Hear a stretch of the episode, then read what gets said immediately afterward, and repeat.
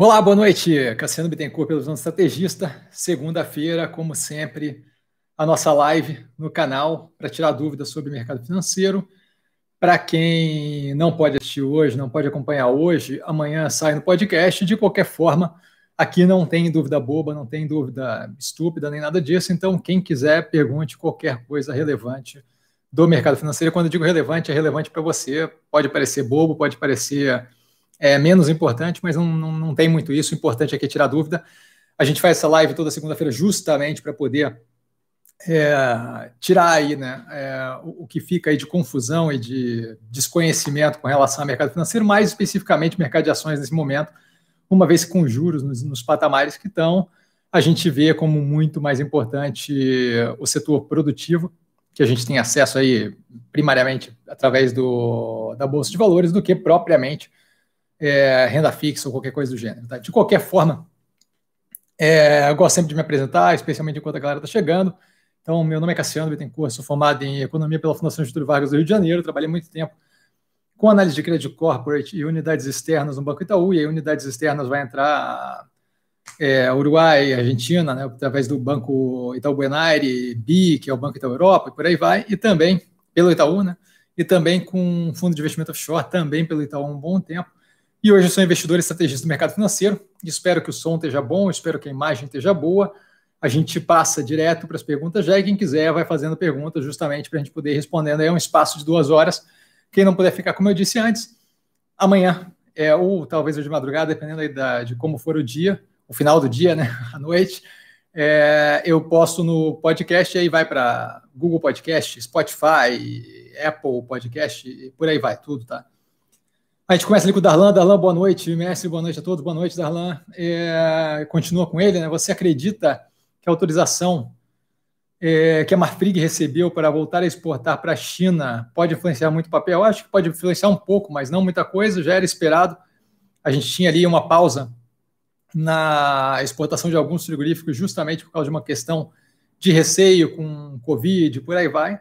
Tá? Então, assim, era esperado, não é nada. Inclusive, a Minerva teve um frigorífico com pausa, com, com uma é, pausa na licença aí por uma semana, então não é como se fosse nada muito que foge da expectativa. Outra coisa, não era o único frigorífico habilitado pela Marfrig, então ela, é, as, as, empresas aqui do Brasil em geral conseguem, né, uma vez tendo uma licença dessa travada, conseguem realocar ali a produção, justamente possibilitando que ela não perca mercado não perca valor exportado, simplesmente passe para outras plantas que estão habilitadas uma quantidade maior e realoque para essa que está desabilitada uma quantidade maior que atenda a mercado doméstico ou qualquer coisa do gênero.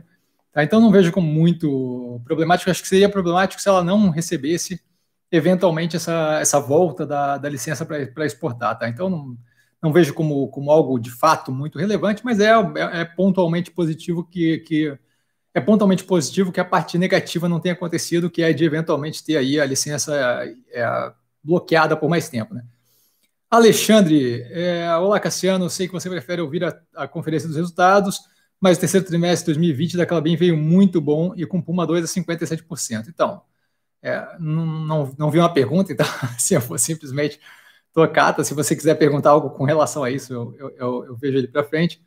É, de qualquer forma, de fato, eu prefiro esperar a teleconferência, até porque é, a, análise sai mais completa. Então, amanhã, depois do depois da teleconferência, eu começo a fazer a análise do, do ativo e aí, justamente, amanhã mesmo postado o resultado analisado do terceiro trimestre de 2020 da Clabin, que abre mais agressivamente a temporada de balanço agora, vai começar a ficar bem corrido.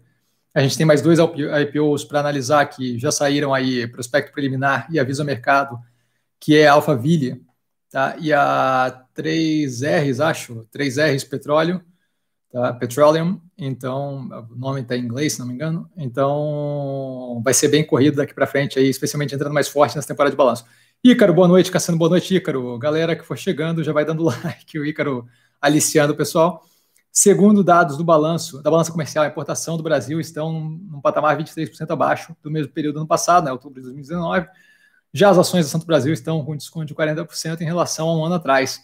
Essa análise é válida, podemos botar na conta desses 17% de diferença a incerteza de câmbio e Covid? Não linearmente assim.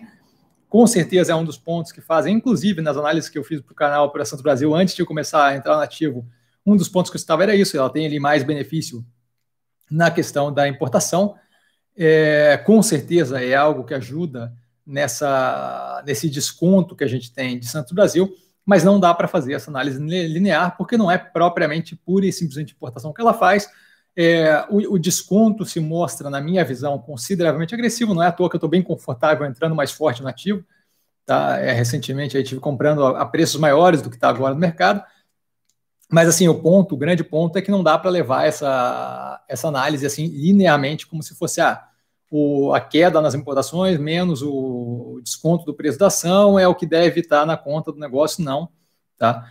É, com certeza é um ponto que, que atrapalha ali a operação da Santos Brasil, uma vez que eles têm uma margem maior quando trabalham com importação. Não dá para ver linear assim, mas com certeza é uma das coisas que, que ajudam ali, né? Dificultam para o preço do ativo.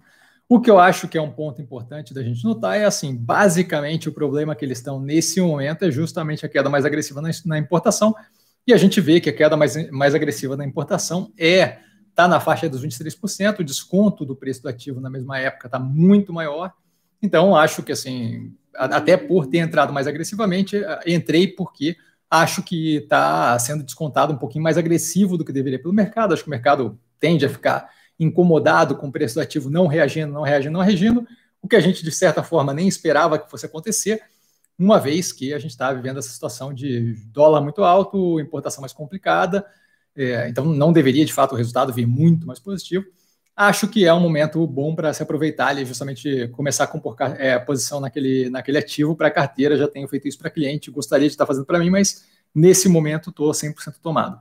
Tá? Passando ali, Rodrigo, é, boa noite, professor, boa noite, Rodrigo. Há algum racional para a Marfriga está subindo quase 50% no ano, a Minerva está caindo cerca de 15%? Bom, assim, ó, não dá para pegar o ano separado, tá, do, do, do resto do, do, da temporada. Se a gente pegar o ano passado, o ano passado a Minerva foi o ativo que mais subiu de frigorífico do planeta todo. Então, assim, de todos os ativos de frigorífico no planeta, quando fechou o ano, a Minerva tinha subido 208%. Então, ela deu uma recuperada muito agressiva naquele ano. Então, assim, não dá para pegar esse preço de, desvinculado do que aconteceu no ano passado. Tá? Eu não sei quanto, não lembro quanto o Marfrig subiu ano passado, mas sei que foi menos que a Minerva, porque a Minerva justamente estourou na Bloomberg com comentário, mais o Caramba 4 justamente comentando isso de que a gente teve ali o, o, o ativo que do meio, de, do meio frigorífico foi o que mais subiu. Então, assim, não dá para pegar desconectado. Considerando isso, acho que Minerva tem sim um desconto, o pessoal tem bastante desconfiança com ela, é uma empresa que não é das, das, das três mais conhecidas, sabe? Então, assim, você tem muita bajulação em cima de JBS, BRF, Marfrig, e Minerva é o, não vou dizer o patinho feio, assim, mas ela é meio esquecida ali no meio, tá? Como se nem contasse. Tanto é que hoje, inclusive, saiu, quando sai matéria, eventualmente, vocês podem olhar, tá? Quando vocês vêem matéria comentando, ah, os frigoríficos, isso, frigoríficos, aquilo, grande parte das vezes é bem comum ver citado BRF, o ticker, JBS, o ticker, Mafrig, o ticker e Minerva nem ser citada. Tá? Então, acho assim que ajuda um pouco de estar fora do, do do campo de visão do, dos gestores e de quem faz análise, por aí vai, é, ser uma das coisas que causa esse efeito um pouco menos agressivo do, da evolução do ativo. O resultado da Marfrig foi bem, bem, bem positivo, se não me engano, desse trimestre passado, consideravelmente mais positivo do que a Minerva. Então, assim, é, parabéns para eles, conseguiram um resultado mais positivo. Isso deve afetar também o, o valor do ativo. Mas, de qualquer forma, acho que assim, o, o, se a gente pegar o ano passado, a gente vê o mesmo efeito, sabe? A gente vê Marfrig subindo consideravelmente durante o ano e Minerva eventualmente estourando. Então, assim, eu não estou preocupado com o curto prazo. É, com certeza, a Minerva acaba sendo afetada por, esse, por essa questão de ser menos conhecida, por uma questão de é, ser um ativo menos visado. Tem muito menos gente analisando Minerva do que JBS, Marfrig, do que BRF. O Brasil é um mercado que ainda atua muito baseado em recomendação de X, recomendação de Y. Então, se a, ação é menos visada, você vê menos recomendação sendo indicada. Natural que isso aí afete o curto prazo. Não acho que o médio e longo prazo é afetado por isso, do preço do ativo. Acho que eventualmente a realidade bate, não tem muito o que fazer. Tá? Mas no curto prazo, com certeza, isso pode ser algo que cause ali, um efeito mais negativo com relação ao preço. De qualquer forma, hoje saiu uma notícia é bem interessante no que tange isso. Se não me engano, o número era de 40% dos investidores da Bolsa tem é, menos de cinco anos ou menos de, de, de, atuação no mercado. Então, assim, novamente, mais um reforço aí de que é um pessoal que ainda está começando a galgar é, o posicionamento deles com relação ao mercado financeiro, muita gente está aprendendo ainda, então se baseia muito no ativo que é mais visado, que é mais comentado, que é mais indicado, e Minerva com certeza não está constando nesse grupo aí de mais popular, tá? Então acho que isso daí acaba afetando consideravelmente ali o, o, o curto prazo. Acho que eventualmente isso daí estabiliza, isso daí é, é, equipara, tá? Mas nesse momento acho que possivelmente seja isso, tá? Não estou propriamente preocupado. Outra coisa é essa, a galera fala bastante, é, vamos, vamos, vamos, vamos dizer que é, a galera, a galera fala bastante asneira, sabe, com relação ao ativo que eles não conhecem. Então, assim, eu já ouvi um monte de coisa absurda sobre Minerva. É, se você não conhece o ativo, natural que você fique com um pouco de receio quando você escuta de alguém que você considera um analista ou qualquer coisa do gênero, que tuita alguma besteira dessas e deixa você assustado com o ativo, tá? José, boa noite. Messi, boa noite, José. Aí o Rodrigo retratou. Ícaro, a cotação de Rail, a Rumo, vem sistematicamente caindo nos últimos meses, com um foco em longo prazo. Vale a pena a entrada? Acho que tem um espaço para cair mais. Ah, desculpa, pergunta ainda, né? Acha que tem espaço para cair mais? Ou a empresa não te interessa nesse momento? Não, não me interessa nesse momento porque a gente está falando de rumo, tá? É, é muito vinculado ao setor de infraestrutura, muito dependente ali de um plano ser, ser colocado à frente de forma mais agressiva pelo governo. A gente ainda não vê isso acontecer de forma mais, mais é, consolidada. Isso, gente vê bastante intenção, não vê isso acontecer de forma mais consolidada, isso porque a gente tem ali, o governo tem 350 mil prioridades antes disso. Tá? É, acho que a gente tem ali todo um processo de reforma para passar, tem todo, é, toda uma questão de responsabilidade fiscal e por aí vai. Então, levando isso em consideração, a gente, eu vejo pelo menos que esse tipo de, de, de iniciativa deve demorar um pouco mais, mais do que isso. Uma vez entrando em atividade, um estímulo mais forte de liberação de concessão e por aí vai, é, para empresas que estejam vinculadas à infraestrutura, eu ainda assim vejo o quê? Leva tempo para você começar uma ferrovia, terminar uma ferrovia, ou expandir um, um trajeto, ou qualquer coisa do gênero. Tá? Existe um incentivo, um, um, um intuito muito grande do governo de estimular esse tipo de atividade. Porém, entretanto, todavia, isso não acontece do dia para a noite. É muito no mesmo esquema daquela questão da, do rebanho suíno na China.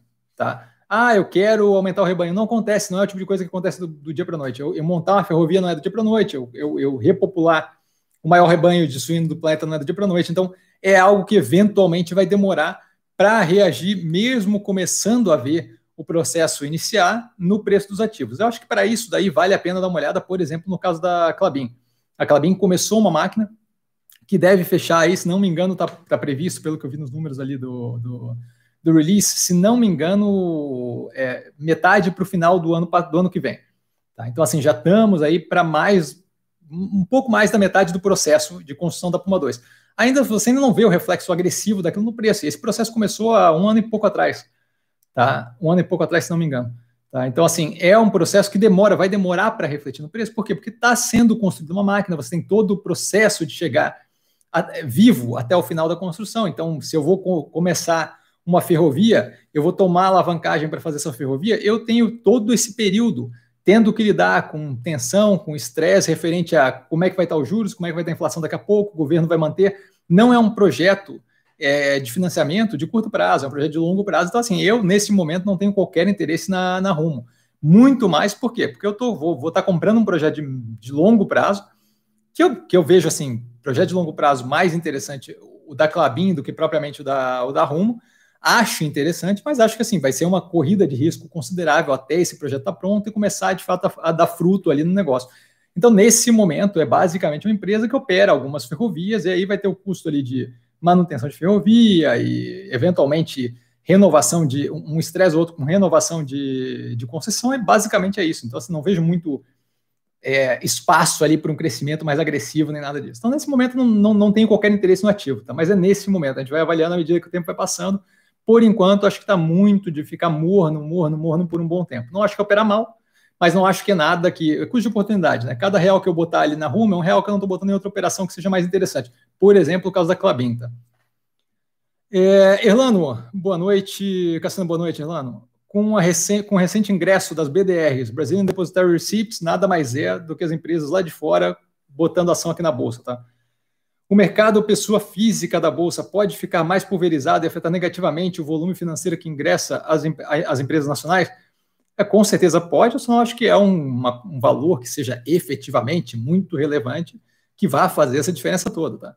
É, já está liberado, teve aquele oba-oba inicial de um, mais negociação do que na história de BDR no Brasil, que é óbvio, porque você não tinha acesso àquilo antes para grande parte dos participantes da Bolsa, agora você tem.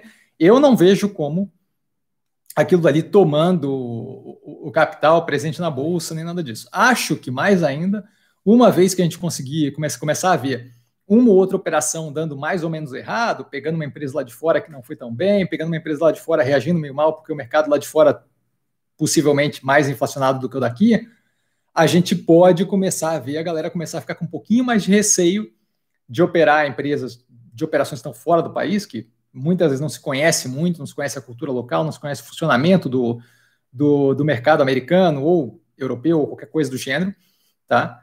É, e isso daí justamente resultando num backlash de a galera de fato entender o porquê que só deixavam é, investidor com mais de um milhão na bolsa, investidor qualificado, operar aquele tipo de ativo anteriormente.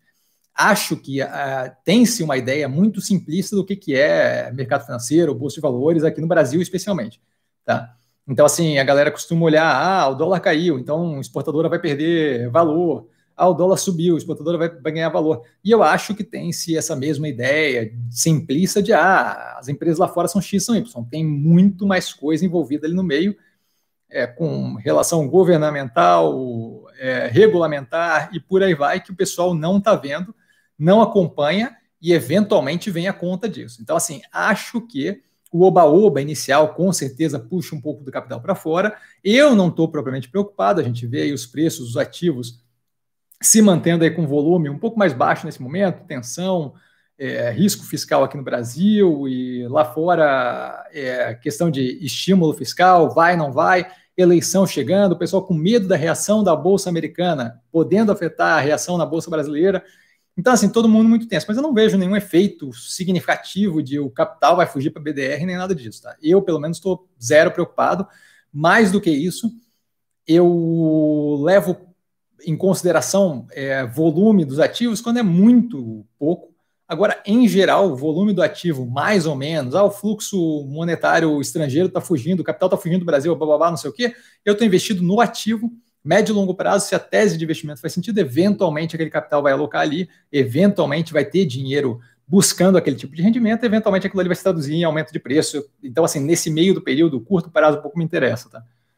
PC, boa noite, Cassiano, boa noite, PC. Alex, Boa noite, Cassiano, e a todos presentes. Maravilha. Boa noite, Alex. Uma pergunta meio fora de contexto, Cassiano. O que você acha de Bitcoin como forma de investimento? Eu acho que Bitcoin não é uma forma de investimento, tá? É, primeiramente, porque a capacidade que você tem de é, qualquer tipo de avaliação de para onde aquele preço vai é zero. Ah, a gente pega tudo quanto é recomendação de vai subir, vai cair, é tudo chute. Eventualmente o cara acerta, eventualmente o cara erra, muito mais erra do que acerta. Tá? A gente vê milhões e milhões e milhões de, de palpiteiro, porque não é, não tem qualquer tipo de embasamento ali. Aí a galera faz toda a análise baseada em análise gráfica, eventualmente tem um ou outro que diz que aquilo ali vai ser visionário, vai dominar o mundo. O ponto é que a tecnologia de blockchain é super interessante, tá? É uma tecnologia que basicamente cria uma ledger, uma uma cadernetinha de anotação de cada uma das transações em cada computador, ligado por uma rede, e cada um checa o outro e garante que o outro está correto, de forma que fica muito complicado você é, burlar aquilo ali. Mais do que isso, o, a galera que está fazendo esse trabalho tende a ganhar é, aleatoriamente um prêmio por estar tá justamente fazendo esses cálculos matemáticos que checam e rechecam essa ledger esse, esse, essa cadernetinha de, de anotações ali, o, o extrato. Tá? Essa ideia é maravilhosa, essa ideia já está sendo usada para aplicação em contrato, simplificando e reduzindo o custo de processo contratual. É, seguro está usando, é, rastreamento de alimentos está usando, e essa ideia é super, é super positiva. A questão é que isso daí não é uma ideia proprietária de ninguém. Tá? O blockchain é, é, conhecimento aberto, esqueci agora como é que é o nome de. Como é que se falaria isso, mas, mas é basicamente aberto para quem quiser utilizar aquela tecnologia, uma tecnologia aberta. Então, assim, o, o Bitcoin não tem propriamente domínio sobre aquilo. E aí você vê é, crescer outras é, moedas nesse meio aí, né? A gente tem uma cacetada, é, Ethereum, Bitcoin, Bit não sei o quê, e, e por aí vai. Tá? Então, assim, basicamente, é um objeto interessantinho de, de especulação, mas é isso, é especulação, é para brincar. Tá? Ah, não, mas aquilo ali vai virar dinheiro eventualmente. Para virar dinheiro, primeira coisa que precisa acontecer é ter alguma capacidade de manutenção de valor. Eu não posso usar aquilo ali como, como instrumento monetário se, se, se eu boto dinheiro e eu não sei com nenhum tipo de previsibilidade o quanto aquilo ali vai valer daqui a pouco. O que garante o uso de real, é, dólar e, renminbi como moeda é basicamente o fato de que eu tenho alguma ideia de que aquilo ali vai manter valor durante o tempo. Tá? E que eu vou ser aceito em qualquer lugar e por aí vai. Bitcoin não tem qualquer uma dessas, dessas características. Então, assim, é basicamente um objeto de especulação com zero de capacidade de previsibilidade de, de, de para onde vai. A gente viu, saiu, saiu uma matéria algum tempo atrás, um estudo, mostrando que grande parte de todo o movimento é feito por meia dúzia de carinha que tem muita bala naquele, tem muito dinheiro investido naquele negócio e oscila para cima, para baixo, joga para cima, joga para baixo. Eu vejo como exercício completo de futilidade, não tem completamente nenhuma capacidade de previsibilidade de preço daquilo ali. E, novamente, quem disser que tem, maravilha, mostra consistência na. No, e aí eu vou botar aqui aspas, chute que você deu, ou análise que você fez, mostra consistência e show de bola. Teu, teu método funciona. Aquilo ali tem zero, zero de capacidade de previsibilidade. É um mercado consideravelmente pequeno no que tange a quantidade de players que tem, de, de operadores. É, a, a, função daquilo ali é, é, muito pequena, uma vez que eu posso fazer aquilo ali funcionar de várias outras formas. A gente está vendo agora começar a ter uma ou outra intenção e implementação de governo criando moeda digital, uma vez que isso aí for criado é, e for levado mais à frente, você tem mais um competidor, além dos 350 mil competidores do Bitcoin. Se você quiser, como exercício, entra no investing.com e lá você bota na parte de, de, de moeda de, de, de, cryptocurrency, tá, de moeda cripto, e você vai ver a quantidade de moedas que tem hoje em dia. Uma lista infinita que não acaba e que só cresce todo dia. Tá? Então, assim, eu, eu vejo zero de sentido na, na moedinha como um todo, vejo muito sentido no blockchain a tecnologia que está por trás. Tá? E isso daí a gente vê evoluindo.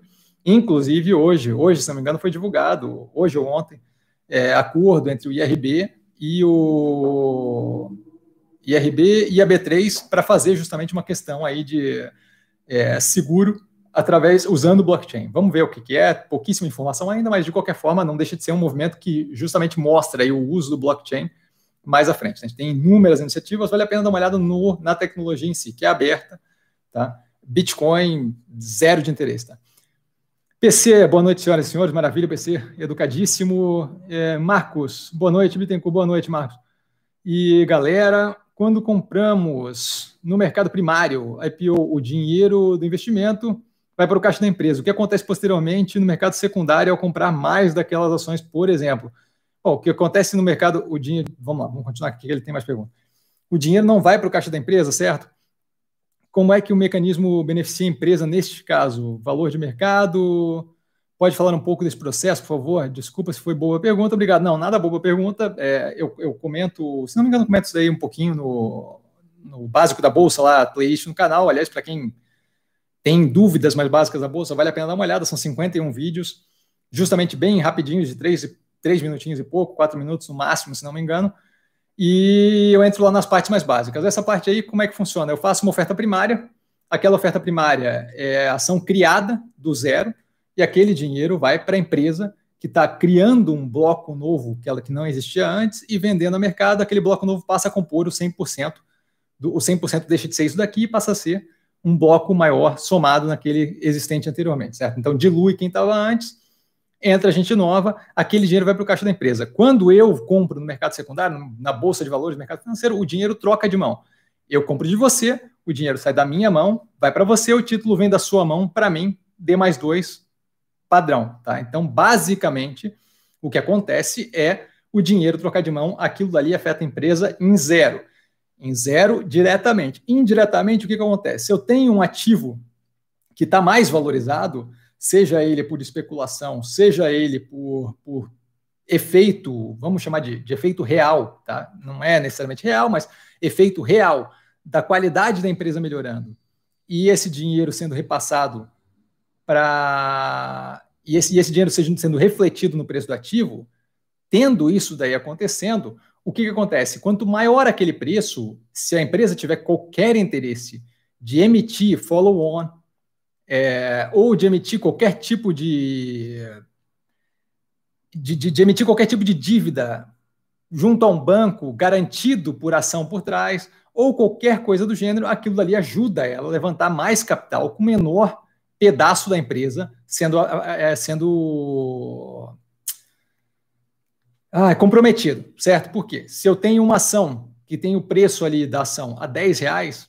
ela consegue emitir um milhão de ações e ganhar 10 milhões de, de reais com aquela emissão de um milhão de ações. Se o preço da ação vai a 15, se a ação é bem vista, se a ação é valorizada, aqueles mesmo um milhão de ações que compõem o mesmo percentual do ativo vão ser emitidos a 15 milhões. Então, ter uma ação mais negociada e vista de forma mais positiva acaba favorecendo futuras emissões de ativo, acaba favorecendo captação, acaba favorecendo uma cacetada de coisas, certo? Eu passo a ser uma ação que vale mais no ponto de vista de mercado, eu sou avaliado de uma forma diferente, sou vista com menos risco, consigo captar mercado de uma forma mais eficiente e por aí vai.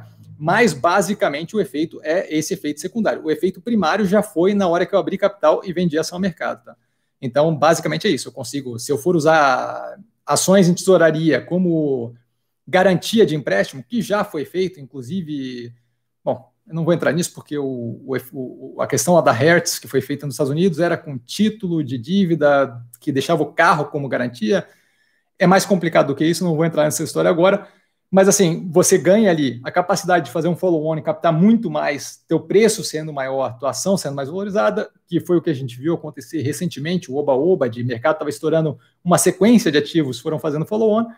Você ganha capacidade de usar suas ações em tesouraria como um colateral de uma forma muito mais é, potente, certo? Porque suas ações valem mais, então suas ações em tesouraria valem mais, e por aí vai. Uma sequência de efeitos é, mais consistentes. Certo? Uma ação que é mais valorizada e que tem um, uma negociação mais volumosa, por que é mais valorizada, por que é mais benquista, porque é uma ação que a galera fala mais, acaba entrando para índice, acaba entrando para MSCI, acaba entrando para Ibovespa, acaba entrando para e, e, por aí vai, e isso daí acaba trazendo mais atenção e justamente tornando a empresa mais capaz de se financiar, de levantar capital e por aí vai. Então, basicamente, o efeito é indireto.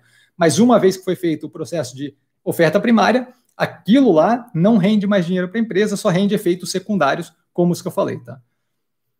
Vamos lá. É, Lúcio, boa noite, Cassiano, boa noite. Já analisou Pagatas esse ano? O que pode dizer a respeito? Não, não vi ainda, estava na fila, mas entrou o terceiro trimestre de 2020, gente, eu acabei usando o tempo que eu tive ali no final do segundo trimestre de 2020 para analisar outras empresas. Está na fila, eu estou realmente curioso para analisar. Tá? Não peguei logo no, no final agora, mas devo pegar nesse trimestre, então sinto muito. Prefiro não opinar, porque de fato eu não estou não tô vendo a empresa por dentro. Tá? Estou é, curioso para ver o quanto daquela operação é a Osclen, acho que é pequeno, tá? É, mas, mas quero ter, estou curioso para ver e quero ver justamente como é que funciona essa venda deles da Mizuno. Foi a Mizuno, né? Recentemente para. Uh, qual é? Opa! Ai, caramba, qual era a empresa? Já vai aqui. É, já entendi, amigo. Vulcabras. Venda da Mizuno para Vulcabras, desculpa pela, pela buzinada. É, então, assim, estou bem curioso para ver a empresa. Acho que é uma empresa que tem ali um espaço considerável é, para operar. Ela é bem diferente de tudo. Acho que o fato da Havaiana ser a operação principal ali torna ela bem diferente de tudo. Isso aí me deixa bem curioso, bem interessado, mas não consegui ver ainda. Eu prefiro não comentar, uma vez que é uma empresa que vem da questão de fazer parte do grupo ali do, da JF, do Joesley Batista, e por aí vai. Eu quero dar uma olhada mais a fundo para ver efetivamente como é que aquilo ali está como negócio. Tá? Sinto muito, Lúcio, não tem como te falar agora, mas assim que possível eu passo para vocês, tá? Guilherme, boa noite, sir. Boa noite, Guilherme. Fábio, boa noite, boa noite, Fábio. É, tenho Minerva na carteira, porém estou preocupado com os grandes ataques à China pelo governo. Pode haver algum tipo de retaliação aos produtos brasileiros? Eu acho que pode haver algum tipo de retaliação. Eu acho pouco provável que seja em carne, uma vez que eles precisam, e carne não é como se fosse, ah, eu vou parar de comprar eletroeletrônico, eu vou parar de comprar joguinho de você.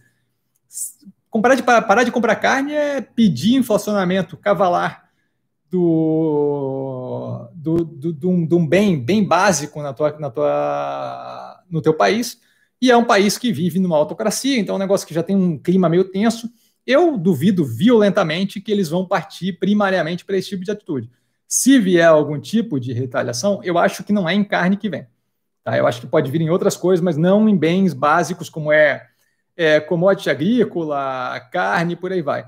A gente vê que Petróleo, por exemplo, o Brasil tem exportado bastante, se não me engano, a China tem aumentado consideravelmente a importação de petróleo brasileiro, e isso daí para ela não seria muito difícil trocar de campo e, e, e, comprar de outro lugar, uma vez que o mercado já está com risco aí, com medo de excesso de, de oferta, para ela não seria algo muito difícil. Acho que carne não seria o primeiro lugar, porque uma vez que ela começar a querer retalhar carne de um país que produz na quantidade que a gente produz, ela afeta diretamente, ela, ela, ela vai ficar muito, muito, muito, muito mal na questão de inflacionamento. Não, não, não tem carne suficiente no resto do mundo para cobrir, ela não tem como simplesmente cortar o Brasil.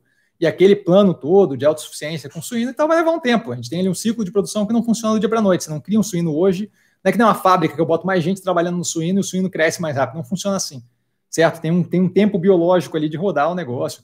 Suíno, bovino, é, a menos que eles estejam dispostos a comer só frango ad eternum, acho pouquíssimo provável que isso aconteça, tá? Então não vejo isso como possibilidade. É um risco, sempre é um risco presente, sempre existe aí um risco que fica ali atrás da gente, pô, buzinando. Acho que o governo, é, como mostrou até agora, vai começar a repensar essa, essa atitude toda mais agressiva Acho que assim, ó, o STF já está se metendo na questão da vacina, é possível que o executivo tenha que recuar um pouco no que falou, é, ficar bravo com governador X ou Y naquele meio tempo e querer partir para cima é uma coisa, para cima é uma coisa, falando que nem. Que nem pô, cara. É, querer partir para cima é uma coisa, mas assim, eventualmente, o, nesse governo aconteceu inúmeras vezes, eventualmente a coisa começa a apaziguar e começa a ter uma conversa, um, um, não digo mais civilizada, mas assim, ó, um pouco mais vinculado com a realidade das coisas, tá? Então, assim, se a Coronavac for provada é, com relação, deve, tá, deve, deve, sair logo, né? As primeiras é, 6 milhões de doses chegam agora e a gente deve ver o resultado disso saindo nos próximos semanas ou meses, eu não sei muito bem como é que está o prazo ali, tá? Mas saindo o resultado positivo, acho que fica muito difícil querer bater boca e quebrar pau, tá? Com relação ao negócio que está, pô, comprovado, segurança e efetividade da vacina, você vai querer o quê? Você vai querer liberar o país para tomar aquele negócio ali. Então, assim, por mais que vai contar ponto positivo para governador de São Paulo, que o executivo acaba, acabe se sentindo um pouco ameaçado em 2022, eu acho que isso daí não vai chegar num ponto de chutar o pau da barraca. Outra coisa é com relação aos comentários que foram feitos pelo, pelo, pela comitiva que veio americana, de ah, eu vou financiar um bilhão para o 5G, e aí rolou um comentário meio negativo com relação a ah, você não pode liberar o Huawei aqui da China, porque vai dar problema. Novamente, bastante retórica, bastante blá blá blá. Um bilhão não cobre absolutamente lufas do que a gente tem de negócio com a China. Então, assim, novamente, acho que no começo a, conversa, o, o, falar mais grosso é uma coisa, o, o, efetivar aquilo é bem diferente. O que a gente viu no histórico desse governo é falar grosso, muito bom, fala grosso pra caramba, e eu sou isso, eu sou aquilo. Na hora de efetivar, a coisa volta e fica bem diferente. Então, assim, eu não estou propriamente apavorado com isso, não estou preocupado com isso por dois motivos. Um deles, o, o governo tende a voltar a, a, a, níveis mais palatáveis de atividade, de atitude, tá? Eventualmente, às vezes demora um pouco mais, às vezes soma um pouco mais, mas diplomacia rola muito nisso, na, na, na, maciota. E o segundo ponto é que eu acho que o carne bovina, carne e, e bem agrícola seria a última coisa que entraria na, na linha de corte ali. A gente viu, inclusive, o mesmo efeito quando começou a guerra comercial nos Estados Unidos. A carne bovina foi a última a ser cortada porque eles precisavam bastante daquele tipo de bem. Então, esse é o ponto que me deixa um pouco mais tranquilo. É algo a se observar. Acho pouco provável, tá? Alexandre, tem alguma opinião sobre a aquisição recente da reserva pela Arezo? Com certeza, muito positivo, muito alinhado com o que a gente vai falando da tese. A gente vem falando consistentemente nas análises, eu né, venho falando, não tem a gente, não tem equipe aqui. Eu venho falando consistentemente nas análises que eles têm um plano ali de virar um guarda-chuva de marcas, que é o que eles vêm propagando corriqueiramente, e pegaram uma marca que eu acho que é super bem conhecida. Eu quero ver como é que vai ser o resultado agora, porque eles devem dar bastante mais informação de como é que é a junção disso tá? Mas eu acho que foi um movimento bem positivo, com uma marca que é, encaixa muito com o tipo de operação que eles têm, abre espaço ali para entrar é, no mercado de roupa. Eu quero entender como é que está a operação da reserva adentro operacional financeiro, tá? Mas acho que eu confio bastante na gestão ali do Alexandre Birman, não acho que ele teria feito um movimento desse pensando pura e simplesmente em comprar qualquer marca porque tem nome sem pensar no, no econômico financeiro. Não é isso que a gente vê. A gente vê a, as decisões ali da empresa sendo muito guiadas por é, consistência com o método operacional deles, empresas, operações que são sólidas financeiramente. A gente vê aí a, a Vans, o licenciamento da operação da Vans aqui no Brasil indo de uma forma muito positiva. A gente viu serenidade e capacidade de pensar médio e longo prazo com o fechamento das lojas, das operações nos Estados Unidos, de algumas das operações, tá? reduzindo e passando a ser mais online. Então, assim, estou super tranquilo com a operação. Acho que é justamente o que a gente estava esperando. A diferença é que agora a gente tem um nome efetivo de que marca estamos falando, tá? É, Diego, maratonei tuas análises. Opa, obrigado, cara. Parabéns pelo conteúdo, que agradeço. Você hoje chamou a atenção no Insta para o preço da Ambipar, a MBP3. Por que gosta tanto dela? E por que não ter nenhuma outra empresa em bolsa no setor abraço? Então, o porquê que nenhuma outra empresa da, é, do setor está na bolsa, tem que perguntar para as outras empresas. Eu imagino que deva ser por causa do tamanho da operação. que a gente vê aí é justamente a Ambipar fazendo um movimento que não parece ser o mais comum no setor, de consolidação desse setor, que deve ser composto, imagino eu, por inúmeras operações pequenas, tanto é que eles estão comprando operação de paulada, de uma, duas, três, quatro, porque são operações menores. Agora foram duas nos Estados Unidos, é, uma no que saiu no resultado do segundo trimestre de 2020, aqui no Brasil de certificação e por aí vai. Então, assim, imagino que o quê? São pequenas operações e eles estão fazendo um trabalho justamente de, de consolidar o, o campo, o, o, campo que eles operam. Então, assim, consolidar, o fato de consolidar o setor e não ter nenhum outro player muito grande que faça a mesma coisa pode ser o um motivo pelo qual só tem ela na bolsa. Você não, não, não sai. É, emitir ação é um negócio que é caro, tem custo, governança, auditoria, liberação de resultado e por aí vai. Você não sai fazendo isso se você não tem um porte considerável para fazê-lo. Tá? Então, a Ambipar deve ser uma das poucas do setor que tem esse tipo de, de porte. Mais do que isso, além do porte, tem o interesse de ter é, levantado capital ali, no caso dele, justamente para partir para o M&A. Tá? É, o porquê eu gosto tanto da empresa é justamente isso. A empresa está num setor que deve ter crescimento considerável, setor de, é, que, que lida ali né, com resíduo. Mais do que lida com resíduo, eles conseguem transformar aquilo, em grande parte dos casos, em algo aproveitável para a operação principal, para o cliente deles, trabalham com certificação ambiental, que deve ter uma força violenta é, no futuro, deve ser um mercado que deve ter um crescimento agressivo, deve ser necessário, a gente está vendo aí grande parte do problema com o gado aqui no Brasil, é, com carne, por aí vai, né, de, de, de a galera achando lá fora, é que vem de terra desmatada e por aí vai, eles, eles trabalhando com certificação de não poluente, de é, empresa que trata resíduo e por aí vai, deve ser algo não só beneficiário para empresas, como necessário daqui a um tempo. Vide é, aquelas é, certificações de ISO, ISO 9001, ISO não sei o que, o caramba 4, tá? que quando começou era haha, um carimbinho, hoje em dia é muito necessário em, em inúmeras áreas. Tá? Então, assim, gosto do setor, não é um setor que tem opção na bolsa, é um setor promissor, eles fazem um trabalho super sério, super positivo, foram zero afetados pela crise, a gente viu no, na análise do segundo trimestre de 2020, tá? Estão indo agressivamente para para compra de novas operações, o que eles têm feito de trabalho com as operações antigas é engatar dentro da operação deles e fazer rodar, e tem rodado super bem. Então, assim, a empresa opera bem, é um setor que eu tenho pouca opção de, de operação, é um setor que tem é um futuro promissor, é um setor que tem tudo para ser mais demandado e mais demandado, a parte deles de rescue também vai ser muito demandada. A gente tem visto aumentar, especialmente na área que eles operam ali nos Estados Unidos.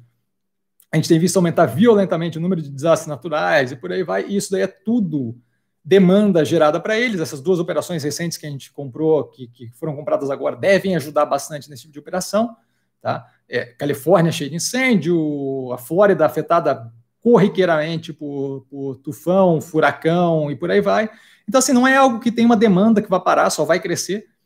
E está vinculado tanto com a prevenção na parte ambiental, na parte de tratamento de rejeito, na, na parte de tratamento de, de, de subproduto negativo, subproduto é, é, é, é, poluente ou químico, ou qualquer coisa assim da operação, mas também na parte é, do, no, no, proativo e no reativo, que é a parte justamente de lidar com um reflexo de um derramamento de óleo, de um derramamento químico, de um, uma explosão química, desastre natural e por aí vai. Então, assim, não vejo mais como explicar melhor o, o porquê. Assim, a empresa está muito bem posicionada num setor que vai muito bem e opera muito bem a empresa, sabe o que está fazendo e faz muito bem. Tá?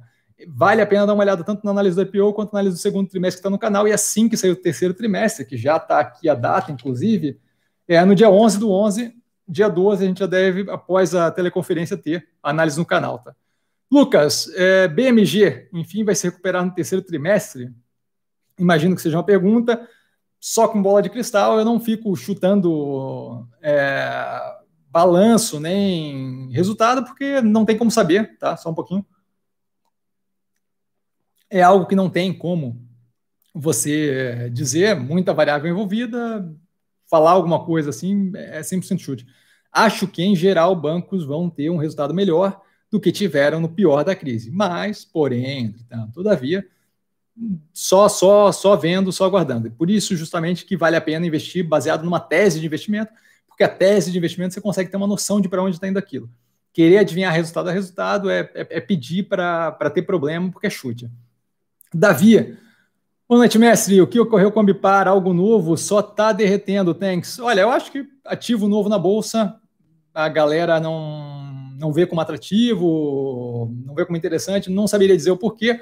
A gente vê Boa Vista também caindo consideravelmente, a gente vê Melni caindo consideravelmente, todos os ativos que lançaram recentemente, que eu peguei para a carteira, o curto prazo pouco importa, eventualmente ali o mercado vai ter que lidar com a operação, com o que está de fato acontecendo com a operação. O que eu estou começando a ver é uma possibilidade de eventualmente fazer um movimento de curto prazo. Pouco tempo atrás, para cliente, eu peguei Banco do Brasil é, num preço ali 30, 30 e 30 ou 31 e 30, não lembro qual era o preço, sei que está dando quase, está tá, tá, tá batendo nos 10% de rendimento. É possível que Ambipar, dando mole nesse preço, eu simplesmente flipe aquela operação de Banco do Brasil e jogue aquela quantidade de capital para Ambipar, justamente, para poder aumentar a posição ali em Ambipar. Então, assim, estou bem tranquilo com médio e longo prazo. O porquê que o mercado não quer o ativo, não tenho como saber, sabe? É, para mim é tão confuso quanto o mercado não querer Minerva no 6,20, sabe? Então, pouco, pouco, pouco, pouco, pouco previsível, assim. Não, não saberia dizer. Não, não tem como dizer o porquê que o mercado não quer, tá? Brida, Cassiano, boa noite. Boa noite, Brida. O que você acha desse atual desconto nas ações de construtoras? Acho que tá, tá, tá, tá bem positivo, já teve bem pior. Tá? Então, assim, comentei algumas vezes, MRV está descontada, Cirela está descontada. É, acho que é um bom momento. Acho que é um bom momento desde que começou essa desgraça toda. Eu vi ali o médio e longo prazo de, de construtora como um movimento bem positivo. O curto prazo, como eu disse inúmeras vezes, o curto prazo pouco me importa, desde que eu veja a tese alinhada. E o que eu via neles, o que eu vejo neles, é tese alinhada, a gente está vendo aí os resultados, batendo recorde em prévio operacional, isso daí deve ter uma continuidade considerável. Vejo como bem interessante. Fernando, boa noite, Cassiano, boa noite, Fernando. Leão do Norte, boa noite, meu amigo, boa noite, Leão. Passando para mandar um abraço, opa, grande abraço, cara. O IPO da Alphaville, o que você acha? Não olhei ainda, peguei os dados dela hoje, tá? É, na B3 não tinha saído ainda, eu fui procurar justamente nas corretoras e acabei achando tanto o prospecto quanto o aviso para o mercado. Devo avaliar essa semana ainda, ela tem ali o, a data de período de reserva no dia 3, fechando dia 3 de novembro, então ainda tem um tempo aí para analisar, mas sai no canal antes do período de reserva, tá? Pode ficar tranquilo. Por enquanto nem olhei ainda o ativo, tá? Então não vou ficar emitindo opinião, porque eu não tenho nem, nem, nem, nem noção de como é que está a operação. Fernandinho, boa noite, mestre, boa noite, Fernandinho. Já na questão, Guararapes também está na mesma linha de Minerva, companhia que sempre fica em segundo plano, e ainda como analista da Renner, e ainda como analisa a Renner no contexto contra a Guararapes. Abraço. Então, é, no que tange ali ficar em segundo plano, eu acho que não está no mesmo, no mesmo nível, tá? Eu vou até aqui, enquanto estou falando, botar aqui a Guararapes no, no gráfico aqui. É, não acho que fique em segundo plano como a Minerva, acho que a Minerva é, de fato, destacadamente a que menos se comenta ali no. Ah, agora esqueci o nome aqui. Vamos vendo aqui. Então, acho que não se compara, acho que a Minerva, de fato, fica disparado fora do, do radar, enquanto a Guararapes não fica tanto assim, é uma empresa que tem ali uma visibilidade considerável no que tange o setor que ela opera. Acho que com relação a lojas Renner, o que a gente tem, e aí agora estou olhando o gráfico aqui, é o fato da Renner ter um preço consideravelmente menos descontado do que a Guararapes. Tá? Isso porque ela já vinha de um rendimento consideravelmente maior no ano passado, porque ela vinha entregando um resultado consideravelmente maior no ano passado.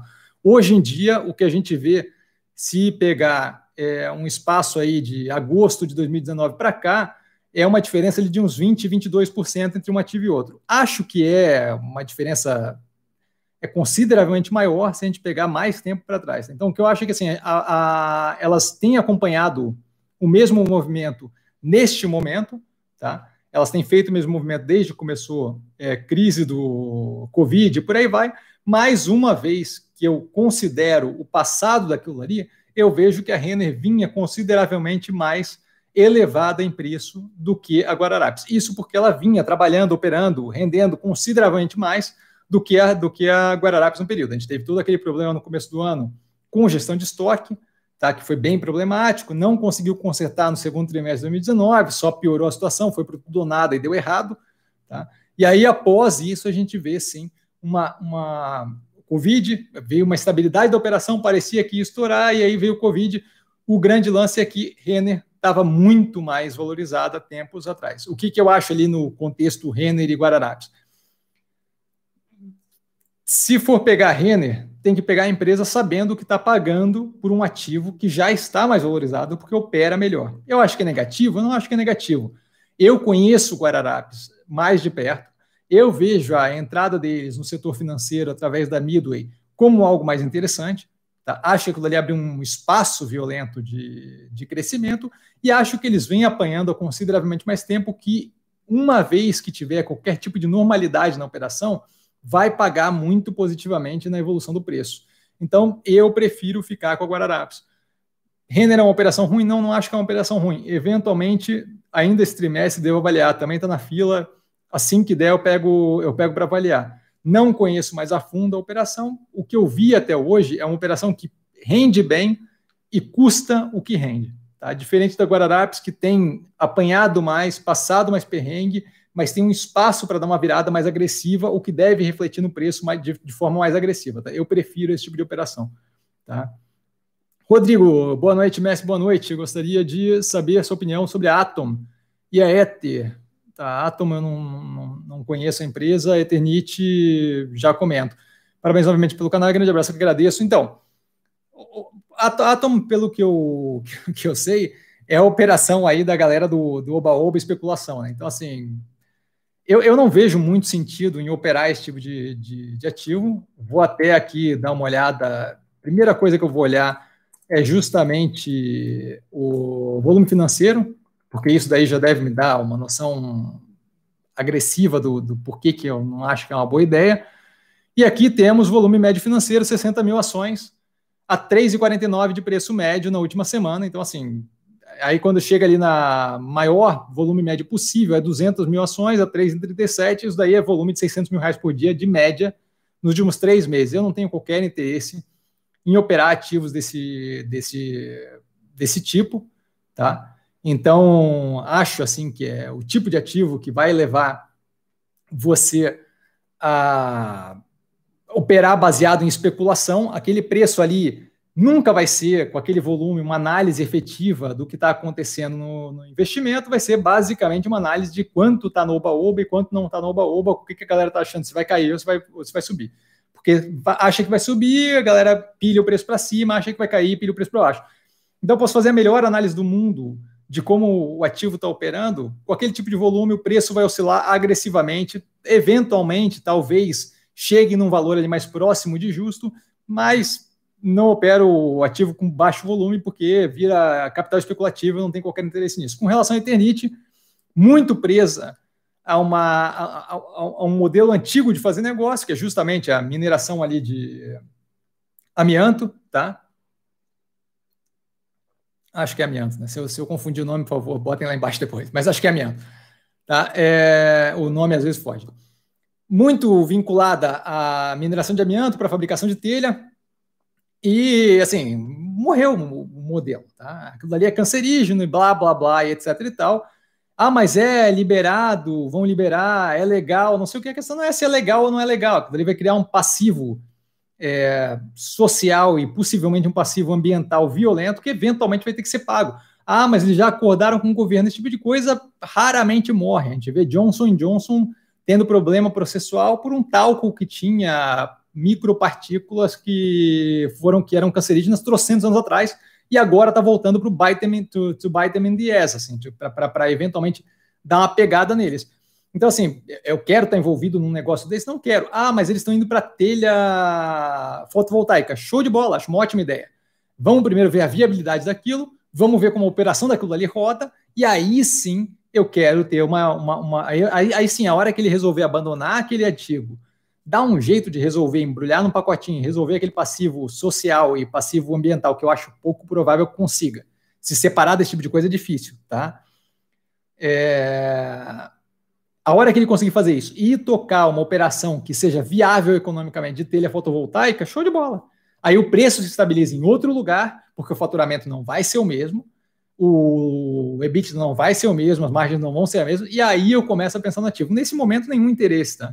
É, sem, sem noção querer investir num negócio que, que comprovadamente é cancerígeno nesse momento e que não é nem Pô, é sem noção. Tem, tem ali o substituto. Não, não, não vejo nenhum sentido, tá? Lúcio Cassiano acha que acho que você fala do case da Cielo há muito tempo. Por que não se aproveita também da tese de perda dos fundamentos e ganha operando vendido? Simples, simples, bem simples. A resposta é bem simples. O, eu, eu respondo isso, inclusive, na primeira análise que eu faço da Cielo. Eu não entro vendido ali porque eu não sei o quando vai acontecer o problema, tá? E eu acho que o Pix veio para acelerar violentamente o, o demais, o, o, o, desandar daquela operação. Mas o Pix, por exemplo, não era algo que estava é, configurado na tese de ninguém. Eu não, não, imaginava que fosse seis meses atrás, eu não imaginava que fosse acontecer aquilo ali. Que, que, que fosse ter a possibilidade de lançar e blá, blá, blá, foi seis meses, oito meses, não sei quando é que foi divulgado. Mas eu, antes de divulgar, não imaginava, não tinha a menor ideia de que aquilo ali ia ser feito nesse tempo, nesse timing que, que foi feito agora. Foi bem rápido foi consideravelmente bem rápido. Então, assim, esse tempo que eu opero vendido é um tempo que eu tenho que ficar alugando ação para poder manter a operação vendida, aquilo ali custa dinheiro. Se leva seis meses, é um nível de dinheiro. Se leva dois anos, é outro nível de dinheiro. Sabe? É, ficar controlando esse tipo de coisa, tocando fogo em dinheiro para se manter vendido na operação é o tipo de coisa que eu não tenho, não tenho o menor interesse. Tá? Eu vou colocar um, um, um prazo, um prazo temporal ou um prazo de fluxo de caixa ou um prazo financeiro numa operação que eu não preciso, tá? Eu não, não tenho o menor interesse. A gente está vendo aí Tesla. Tem uma galera que, mesmo que se, mesmo se estiver certa, não vai aguentar até o final daquela operação. Tem uma galera vendida em Tesla que não, que não tem como, que não vai operar. Mesmo que o cara esteja certo, ele não vai aguentar, é, muita gente não vai aguentar até o final daquela operação. Por quê? Porque ele tem custo e você tem um limite do quanto você consegue fazer aquilo ali.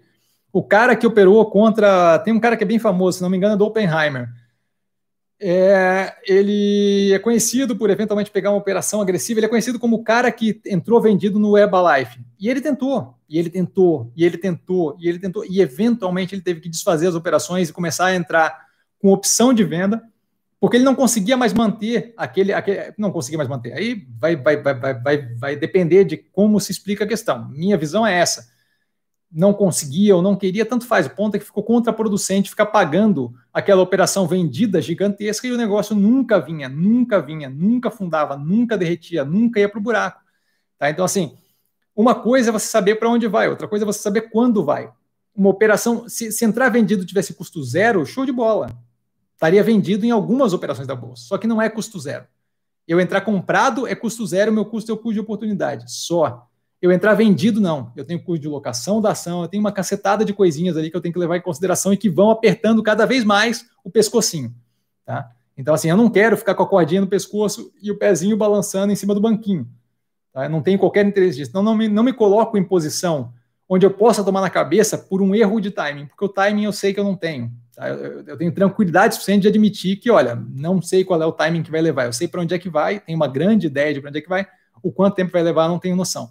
Tá? Então eu prefiro não me colocar numa posição onde eu fico acordando o pescoço por causa de uma questão temporal. A gente viu uma empresa, agora me fugiu o nome, mas tem uma empresa japonesa que tomou uma raquetada porque estava operando com relação a, se não me engano, era futuro do preço do aço. Tá? E, aliás, quem deu essa aula para a gente na aula de, de, opções e futuro, se não me engano, foi o Marcos Lisboa. O Marcos Lisboa, presidente do, do INSPER agora. É, e, eventualmente, ela, ela entrou é, com. Eu não lembro agora qual é a operação. Eu sei que ela disse que o preço ia estar em tal lugar eventualmente. E o preço ia estar em tal lugar eventualmente. Só que o preço começou a, se não me engano, derreter, derreter, derreter, derreter, derreter. Eventualmente ela não conseguia mais pegar caixa para pagar a margem de 10% daquela operação de futuro. Aquela foi obrigada, ela foi a mercado, o mercado não quis dar, ela foi obrigada a realizar. Pouquíssimo tempo depois, ela estava certa. A questão da temporalidade fez com que ela, não importa se está certa, ela não tinha os 10% para cobrir o, a margem daquela operação de derivativo, aquilo dali foi realizado pela clearing, ela tomou uma raquetada e quebrou, e aí na sequência provou-se que ela estava certa, faltava só um pouquinho de tempo. Aquele pouquinho de tempo foi a diferença entre estar solvente, top e bem, e quebrar, afundar e derreter. Eu não, não tenho qualquer interesse de passar por esse tipo de coisa. Basicamente é esse o motivo, tá? Darlan, você tem interesse em investir em BDRs? Nesse momento, não. É, tem muita coisa interessante aqui no mercado brasileiro, não vejo qualquer interesse em fazer gracinha, enfiar meu dinheiro em, em ativo de mercado internacional que já está bombando, estourando e estourando tudo quanto é nível recorde passado. Agora que eles deram uma derretida um pouco mais forte, porque os Estados Unidos está pegando fogo com Covid e o estímulo não passa, aquilo ali vai dar um backlash financeiro, fora a questão eleitoral, mas eles vinham numa quebra de recorde consistente. Aqui no Brasil a gente tem coisas que estão muito descontadas ainda comparado com o que a gente bateu no ano passado. Tá? No final do ano, começo desse ano. Rafael, fala Cassiano, boa noite. Opa, boa noite, Rafael. Qual a sua opinião sobre as empresas de telefonia, Vivo e TIM? Sempre vejo seus vídeos e análises e não encontrei nenhum sobre esse setor específico. É verdade, você não encontrou nenhum. Isso não é de graça. E aí já me falaram ali, o Fernandinho botou o William Ackman, exatamente, versus Herbalife, que é o cara lá da, do vendido. Obrigado, Fernandinho, pela, pela info aqui. Mas voltando lá, é, você não vê nada sobre é, empresa de telefonia por um motivo. É um setor que está numa num momento bem complexo aqui no Brasil, no mundo como um todo por causa do 5G, no Brasil por causa do 5G mais a Oi. A Oi é um player considerável do setor. Tá? A gente não sabe como é que sabia menos ainda até pouco tempo atrás. Agora a gente tem alguma ideia de como é que ela vai é, se desvencilhar daquela recuperação judicial. Só um golinho de água, peraí. Uma vez desvencilhando, eu não sei onde é que caem as fichas que, elas têm, que ela tem na, na mesa ali, tá? Então eu não sei quem fica com quem, eu não vou saber dizer até o momento em que aquilo for definido quem é que fica mais competitivo ou menos competitivo, quem é que vai ganhar que pedaço dela, quem é que vai conseguir operar que pedaço dela, vai entrar player internacional, não vai entrar player internacional ela fica pequena, ela fica grande, ela se junta com outro, zero de noção de como isso vai acontecer. Sem saber isso, eu perco completamente a visão setorial de como é que aquilo ali vai ser. Então, eu não consigo ter uma escolha baseada naquilo. Ah, Cassiano, então por que você não compra diversificado o setor como um todo? E aí vamos para o outro ponto. 5G. Não sei como é que vai ser instalado 5G aqui no Brasil. A gente vê que não só a questão técnica está envolvida, mas questão geopolítica está envolvida também. Tá? Então, assim, aquilo dali me deixa sem noção de se isso daqui vai ser aberto a setor internacional ou não, quem vai poder entrar, quem não vai poder entrar, como é que vai ser a capacidade das empresas de investimento mais agressivo ou menos agressivo no 5G aqui dentro, aquilo ali eu acho que vai ser bem, é, vai alterar bastante, não para o consumidor final, não para cliente, mas acho que vai alterar bastante para a questão de infraestrutura, vai ter um custo cavalar daquilo, tá? É, não vai ser um custo pequeno, as ondas são numa. A 5G passa em ondas que são que pegam uma menor distância, não passam por qualquer lugar, sabe? Qualquer parede mais grossa já, já começa a atrapalhar sinal. Então aquilo ali vai exigir um investimento cavalar em antenas muito mais próximas umas das outras, que muda completamente o modelo de antena de celular de 4G que a gente tem hoje em dia, tá? Então, assim, isso tudo vai exigir um investimento cavalar na infraestrutura. Não sei quem vai estar melhor ou pior posicionado para fazer isso, para captar dinheiro, vou ter competição internacional ou não vou, como que vai ser esse mercado aqui, tá? Então, esse, essas questões todas me deixam sem, sem, sem muita capacidade de visão do que vai acontecer. Mais do que isso, o quanto é, o, quão, o quanto é possível eu ter empresas de tecnologia querendo se envolver nisso? Google, é, Tencent, por aí vai. O quanto vai ser possível entrar aqui ou não. Então, assim, zero de visibilidade no setor nesse momento. Eu não tenho qualquer interesse de chutar e entrar comprado ou vendido ou qualquer coisa do gênero numa operação que eu não consigo ver muito bem para onde é que está indo, tá? É, então, basicamente isso, Rafael. Assim que. A mesma coisa do setor de saneamento, tá? Enquanto não passar.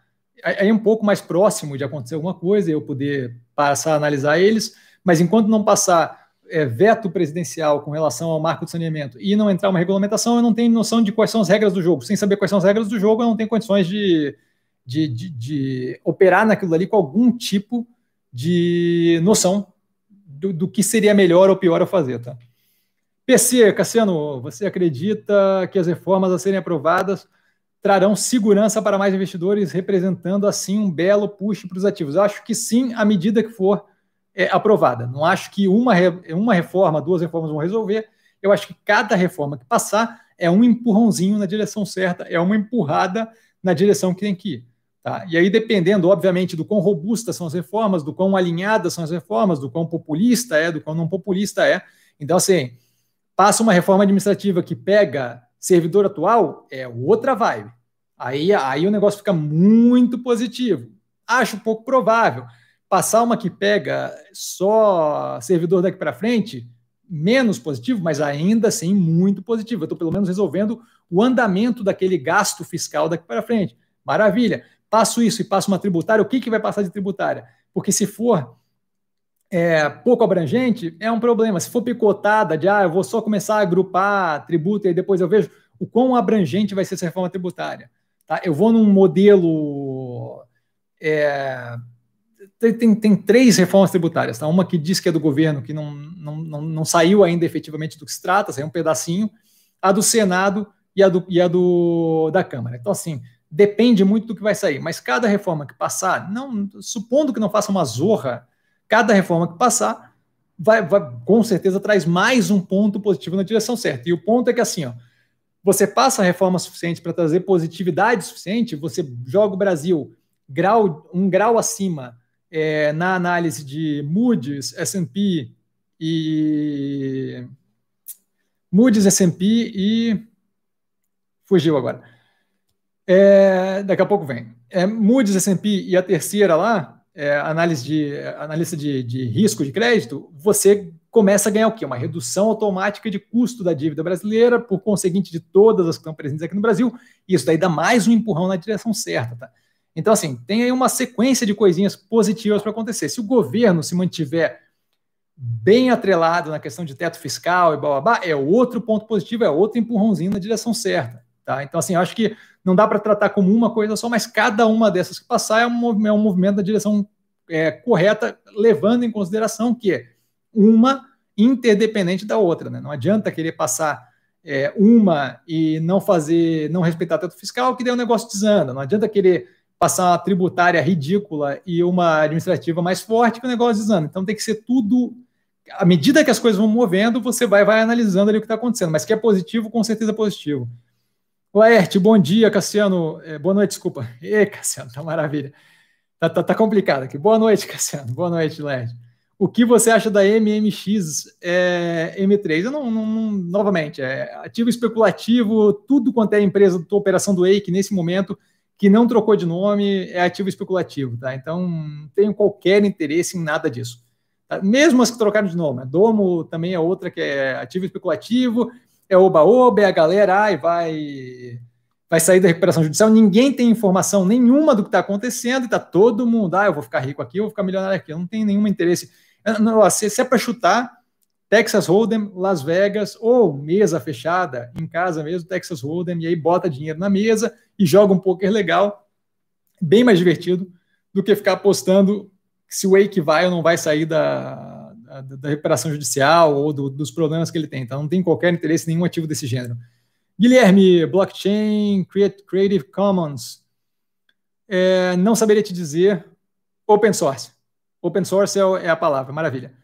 É, a gente estava falando de blockchain antes e eu não estava sabendo como dizer o como é que falava ali, né? De o, o, fato dele ser aberto, de ninguém ter controle, de fato, open source eu acho que é o melhor jeito de escrever. Obrigado, Guilherme.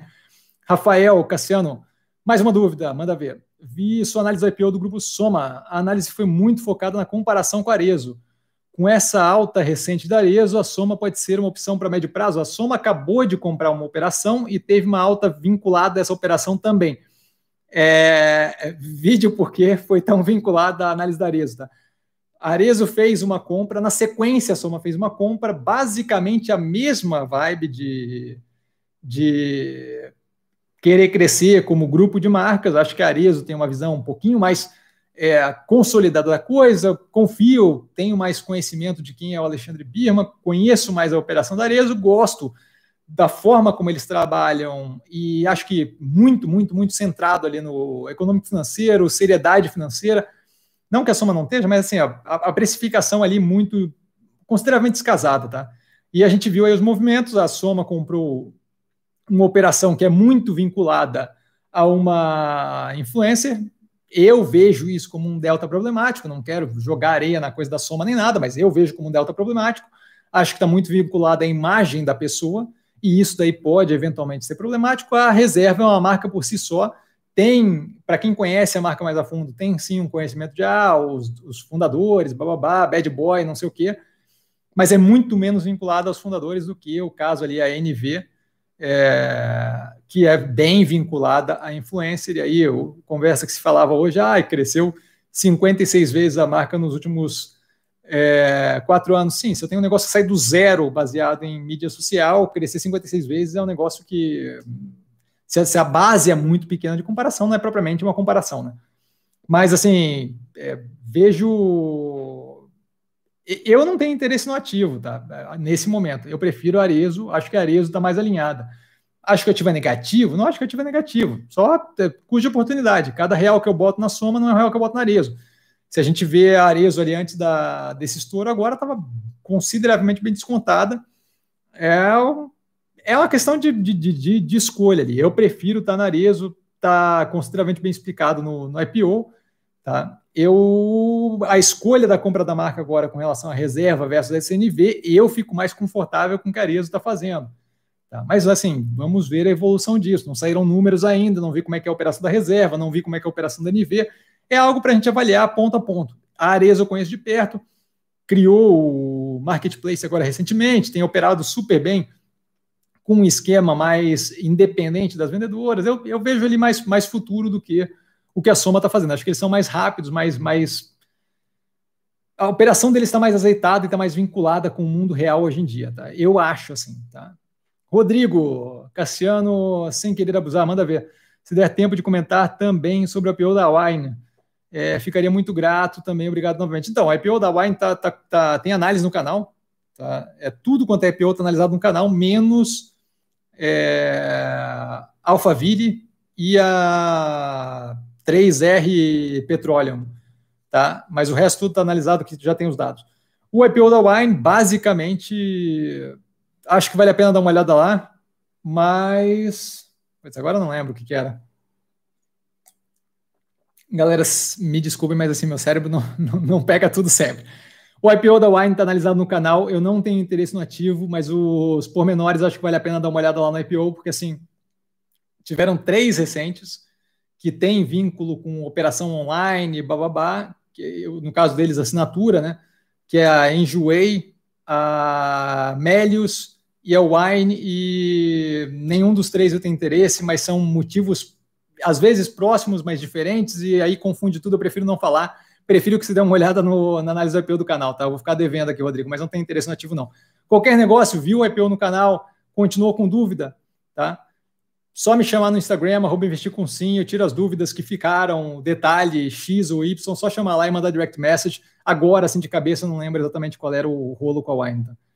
Darlan, qual a sua opinião sobre o BTG Pactual? Então, não tenho, estava para analisar. Começou a terceira, vieram alguns IPOs, tive que passar para outra semana. Começou é, a análise do, do, das análises do terceiro trimestre de 2020. Acabei não pegando, devo pegar agora nessa, nessa próxima temporada. Não conheço a operação a fundo, tá? Mas entre, entre instituição financeira nesse momento, acho que eles estão fazendo uns movimentos interessantes, tá? Estão indo bem na direção ali de é, se equiparar a XP. É, o Pactual em si, antes de CBTG, que era a época que eu comecei a trabalhar em banco e tal, sempre foi um banco super respeitado, o pessoal manda muito bem lá dentro. É, mas eu prefiro nesse momento tá, instituições financeiras que, diga de passagem, estão super descontadas, que são as grandes, tá, que são operações que envolvem menor risco do que operações de, é, financeiras menores. Tá? Acho que o BTG está fazendo um trabalho bem interessante com relação a startup, incubadora, como estão os bancos grandes, mas eles acho que conseguem fazer de uma forma mais próxima, por ser um banco consideravelmente menor. Eu, nesse momento, muito mais interessado em Banco do Brasil. Assim que eu conseguir pegar BTG Pactual e dar uma olhada mais a fundo, eu dou uma análise mais aprofundada, mas nesse momento, 100% operações de grande porte de banco, que, eu, que, eu, que, eu, que tem uma, uma gordura para queimar maior e que estão violentamente descontadas é, perto, é, perto do que estavam antes do, do Covid todo, e eu acho que aquele desconto todo não faz sentido. Tá?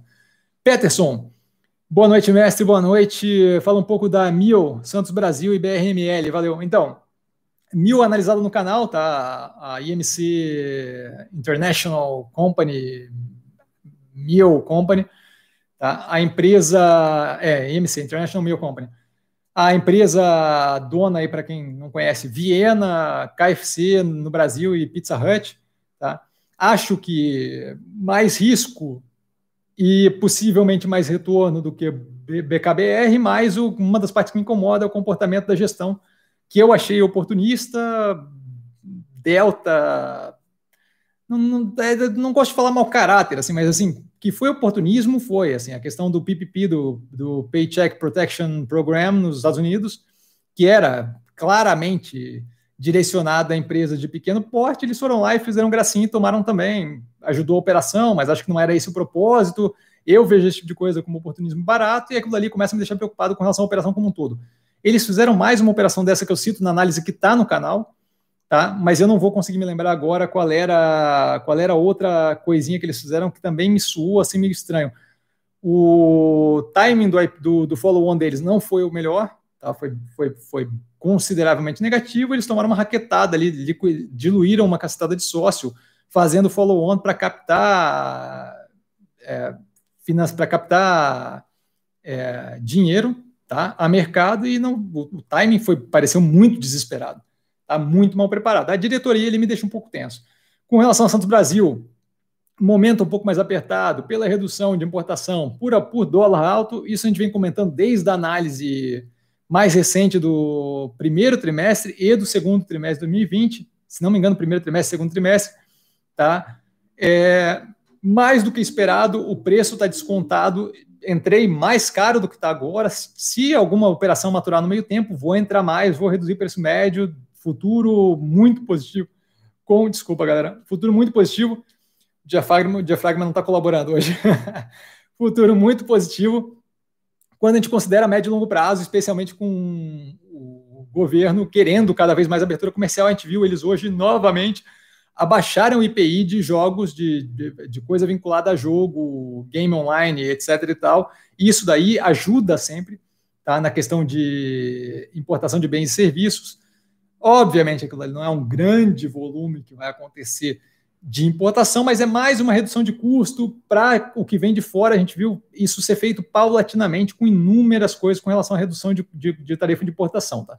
A abertura comercial é algo que esse governo está bem alinhado, acho bem positivo. BR Malls, prefiro Iguatemi, mas acho que tanto ela quanto a Multiplan vem num movimento parecido de o quê? É, vincular com entrega de alimento, que ajuda bastante a praça de alimentação, que ajuda no overhead da, da, da operação. Então, o faturamento da praça de alimentação fica mais alto do que o combinado nos contratos, que acaba dando um ganho maior para a gestão do, do shopping. Isso é positivo, acaba dando uma grana a mais para eles. Isso, especialmente voltando à normalidade. Mais do, mais, mais do que isso, eu tenho shoppings que geralmente são bem posicionados geograficamente, aquilo ali acaba funcionando muito bem como um hub de distribuição de alimento. Tá? É, outra coisa é o online. Tá? E aí o online eu acho que o Atemi faz 200 vezes melhor e num espaço completamente separado, que é de marca mais alto luxo e por aí vai. Aquilo dali, o Iguatemi 365 tem muito espaço para crescer. Acho que eles estão fazendo um movimento interessante. O vínculo BR Malls com e, e Multiplan é, com a, o Google agora para entrega positivo, tá? Mas eu prefiro a operação do Iguatemi. Tem um os clientes do Iguatemi, que são os lojistas, trabalham com um público-alvo que tem uma redução na perda salarial, na perda da massa salarial nesse tipo de momento, mais do que isso, o dólar no nível que está, torna mais interessante ficar no Brasil, o que torna para eles é, aquele nível ali, aquele nicho de mercado ali é, de gente mais alta renda, acaba, acaba indo muito mais para a operação do Iguatemi do que, por exemplo, viajando para o exterior para comprar lá fora, ainda mais com, com impedimento de Covid. Tá? Então, acho que ali vai ser mais positivo do que BR Malls e Multiplan, respectivamente. Tá? Frederico, olá, a favor, comentar os resultados da Neoenergia e Clabin, KLBN11. Gosto muito de suas análises, professor. Grande abraço. Opa, obrigado. É, Frederico, é, Neoenergia está analisado no canal, tá? então acho que vale mais a pena se dar uma olhada lá. Gostei da operação.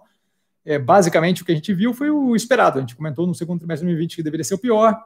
A gente viu uma recuperação, eu achei um pouquinho mais positiva do que o esperado, especialmente no que tange distribuidora, que era o grande problema. O resto da operação estava rodando normal. Então, assim, super positivo Tese que segue, estamos é, alinhados nos investimentos em transmissão, é, aqueles índices de, de qualidade, todos dentro do possível ali aliados, um pouco menos, um pouco mais, por quê? Porque a gente teve um momento agora mais tenso de Covid, faz parte da vida, acontece, e médio e longo prazo super positivo, é, com investimentos previstos tanto na parte de renováveis, que é o que eu quero, tá? Eu quero investimento em energia renovável, e na parte de transmissão, que é bem positivo, que está bem forte ali, os investimentos. Né? Então, acho que é isso daí que, que me leva a criar um médio e longo prazo bem positivo para a energia. Clabin, eu dei uma olhada no resultado, é, a princípio, nada gritante, amanhã a análise sai no canal após é, a teleconferência. Tem a teleconferência, pô, tá quente aqui. Tem a teleconferência, analiso a empresa e aí, final de tarde, como sempre, metade, final de tarde, dependendo do quão rápido for o negócio na minha cabeça, a gente tem a análise no canal, mas eu prefiro não comentar uma vez que o resultado acabou de ser nada gritante, positivo, segue a tese. O que eu quero é poder fazer uma análise mais aprofundada. A princípio, um prejuízo, se não me engano, 824, 842 milhões não caixa de resultado financeiro. Novamente, a mesma coisa de sempre.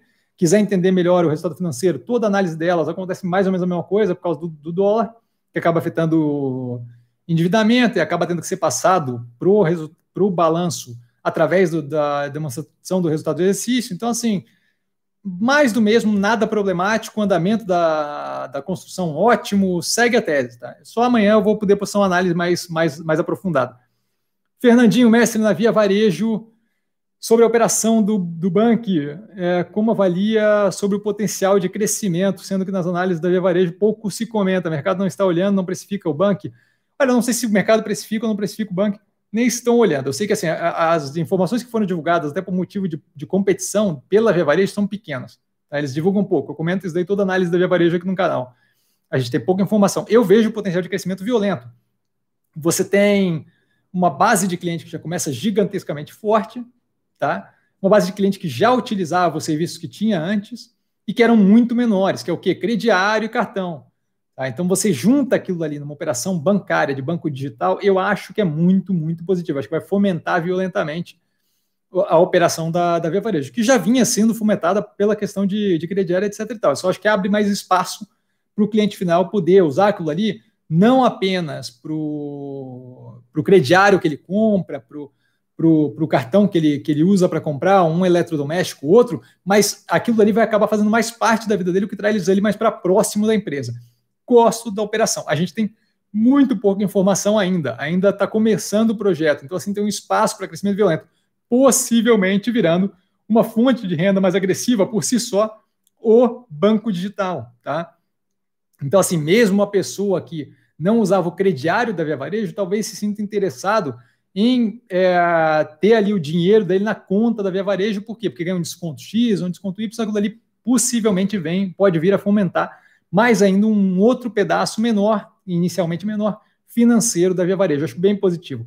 Eu acho que se comenta pouco, porque se tem pouco informação ainda, é um drive que eu vejo, é um driver que eu vejo como muito, muito positivo. Vini CL, Play, Retrator. Rodrigo, novamente, boa noite, boa noite, Rodrigo pela segunda vez. Quase comprei a Omega Geração, a MGE3, mas me assustei quando vi o preço sobre lucro comparado com outras operações, com outras elétricas. Preço está esticado ainda vale entrar. Eu estou comprado no ativo. E eu costumo comentar, faz tempo que eu não comento, então, é, faz tempo que eu não comento isso, é até bom falar de novo. É, todo dia que eu posso realizar, eu entrei nos 14 e alguma coisa no, na Omega Geração. Todo dia que eu posso realizar aquele ativo com lucro e escolho ficar no ativo, você concorda comigo que como se eu estivesse comprando novamente? Porque eu podia sair naquele preço e eu escolho estar com ele para mais um dia naquele preço. Então, assim, eu estou zero preocupado, a empresa vem operando agressivamente, crescimento é, agressivo por alavancagem, muito alinhada, geração pura, só é, renováveis. Acho que a empresa assim, tem um futuro promissor, violento, e incluindo a possibilidade de eventualmente ser engolida por alguma maior. Não acho que é muito provável, porque ela está ficando grande, Tá? Mas ela crescendo sozinha por alavancagem ou sendo engolida por uma maior é, é muito positivo para a gente que é acionista. Vejo um espaço violento para crescer. Preço sobre lucro de uma operação que cresce por alavancagem pequenininha e que está crescendo muito agressivamente, não acho que é uma boa medida. Porque quando eu cresço por alavancagem, eu vejo grande parte daquele custo do endividamento bater no resultado financeiro, o que come o meu lucro. Então, assim, nesse período que eu estou crescendo, o preço sobre lucro vai ficar consideravelmente danificado, certo? O preço vai ficar consideravelmente maior versus o lucro. Se o lucro está sendo comido para pagar é, juros e amortização de operação para poder crescer naquela velocidade. Então, assim, o lucro, preço sobre lucro é algo que deveria ser visto, se for visto, quando comparado com operações muito parecidas, num momento de estabilidade, ou no momento em que duas operações estão crescendo no mesmo ritmo a ômega geração está tá dobrando de operação a cada X é, trimestres, está é, tá crescendo absurdamente. Tá? Vale a pena dar uma olhada na análise do canal, você vê que ela está crescendo de um jeito ridículo. Então, assim, com certeza o lucro vai ser danificado por isso. Eu estou fazendo investimento, investimento, investimento, e está saindo dinheiro. E eu não estou vendo, é, em algumas das operações que ainda não estão em, em operação, eu não estou vendo esse retorno. Mais do que isso, eu estou tendo um custo financeiro para pagar o, o, os investimentos que eu estou fazendo, porque é tudo através de alavancagem, é natural que esse lucro saia danificado. Eu teria que fazer um preço sobre lucro da, da situação dela estável, não um preço sobre lucro do lucro que está agora, certo? Porque parte daquele lucro ali é justamente eu, eu crescendo agressivamente para um negócio que vai eventualmente é, refletir no lucro quando aquele endividamento começar a cair, certo? Então, assim, acho que o preço sobre lucro não é provavelmente uma medida que é válida nesse caso. Aí o Fernandinho me ajudou aqui. É, Fernandinho, mesmo enriqueceu, falando ainda do William Ackman versus Herbalife, enriqueceu mais ainda em março, entrando short em operação de bilhões de dólares. É, NYC, sobre a eleição, mestre, Trump está virando e aposto que vai levar. Qual a análise? Maravilha, vamos lá, outra pergunta. Ele falou do Ackerman, agora vamos lá. Sobre a eleição, mestre, Trump está virando e aposto que vai levar. Qual a análise? Olha, não com relação a isso, do Trump estar tá virando ou não, eu não faço comentário, tá? É, como eu disse antes, continua a mesma análise. É, acho, eu vejo pouquíssima diferença no que tange o grosso do, do mercado, do, do, do, do, efetivo da economia americana, o Trump vencendo ou o Biden vencendo. O Trump vencendo é um pouco mais caótico, mas é a manutenção do status quo, a gente já sabe como funciona, a gente já sabe o que esperar, tá? É, Biden vencendo, volta uma normalidade da política, volta a, a, uma, a uma. Como é que eu vou falar isso de um jeito menos brusco? Volta uma sanidade, não sei se foi menos brusco, mas volta uma sanidade à política americana, e isso daí, de qualquer forma, de, deveria acalmar, me acalma pelo menos na questão de o como vai ser a relação. É, geopolítica do país, o como vai ser levada a economia. Não acho que o Biden tem propostas que sejam gritantemente fora da casinha. Acho que é tudo muito alinhado com o esperado de uma parte mais liberal do, é, do, do, dos democratas, não vejo como problemático não vejo Trump como, como. Eu vejo Trump problemático médio e longo prazo, assim, mas não vejo como algo que vá causar um grande desastre na economia americana. Então, assim, eu acho que afeta muito mais as operações locais lá dos Estados Unidos do que propriamente o mundo como um todo. Tá? Eu, eu é, não, não acho que vai fazer, acho que a diferença é marginal de um ganhar para o outro no que tange economia a curto prazo. Tá? Eu acho que vai fazer um efeito maior é, médio e longo prazo as decisões que foram tomadas agora. Mas em médio e longo prazo, eu digo médio e longo prazo para um país que é 3, 4 anos, 10 anos, aí vai ter diferença. Tá?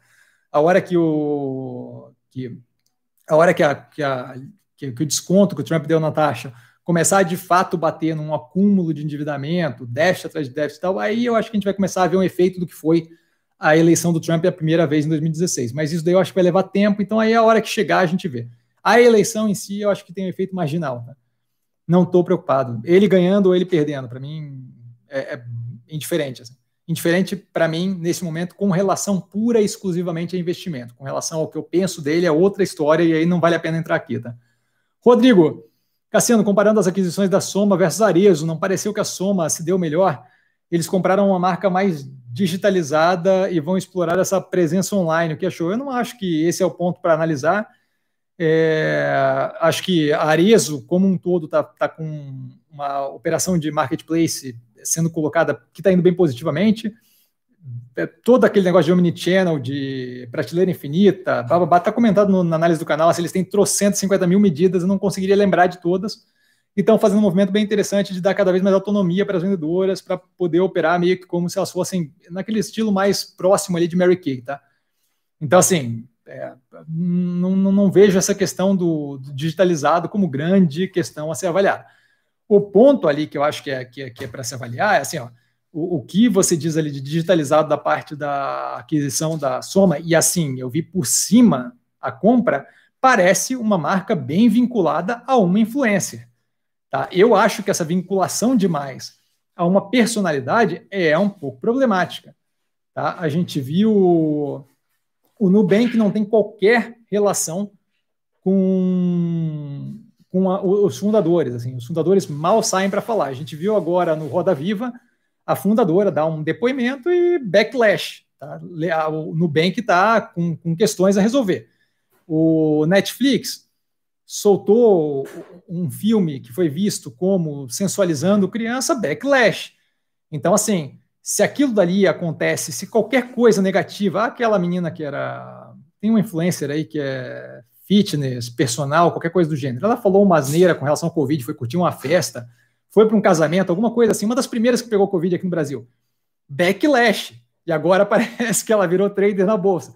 Então, assim, eu acho, eu ficaria muito preocupado de vincular uma operação comprada por 210 milhões de reais a uma personalidade especificamente. Agora, pô, você não é tão vinculado assim. Aí, assim, ó, eu não parei para ver a fundo, não conhecia a marca antes, acabei de ver a marca, tá? É, imagino que seja super famosa para pagar 210 milhões, eu não gosto muito da ideia de vincular o meu negócio especificamente a uma pessoa demais, porque aquela pessoa pode dar uma bola fora e ela deu uma bola fora, a gente toma uma cacetada na cabeça, uma raquetada na cabeça.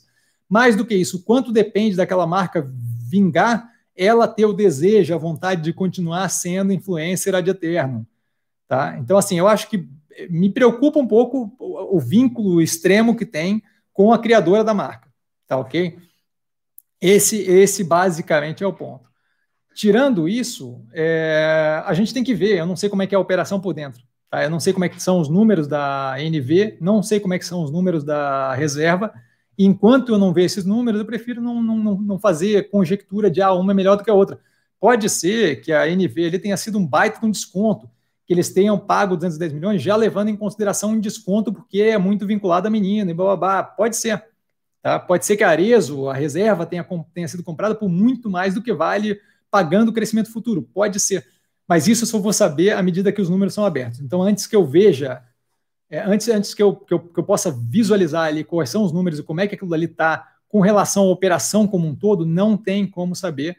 O, fazer uma análise mais. Eu não gosto de fazer análise superficial. Eu estou falando aqui dos pontos que pegaram, é, prima, primeiramente, assim que saiu a notícia, mas não dá para saber quem, quem saiu melhor, quem saiu pior, porque eu não sei como o valor pago está versus o que é em operação, não sei como vai ser encaixada a operação dentro de cada uma delas, se vai encaixar bem, se vai encaixar mal.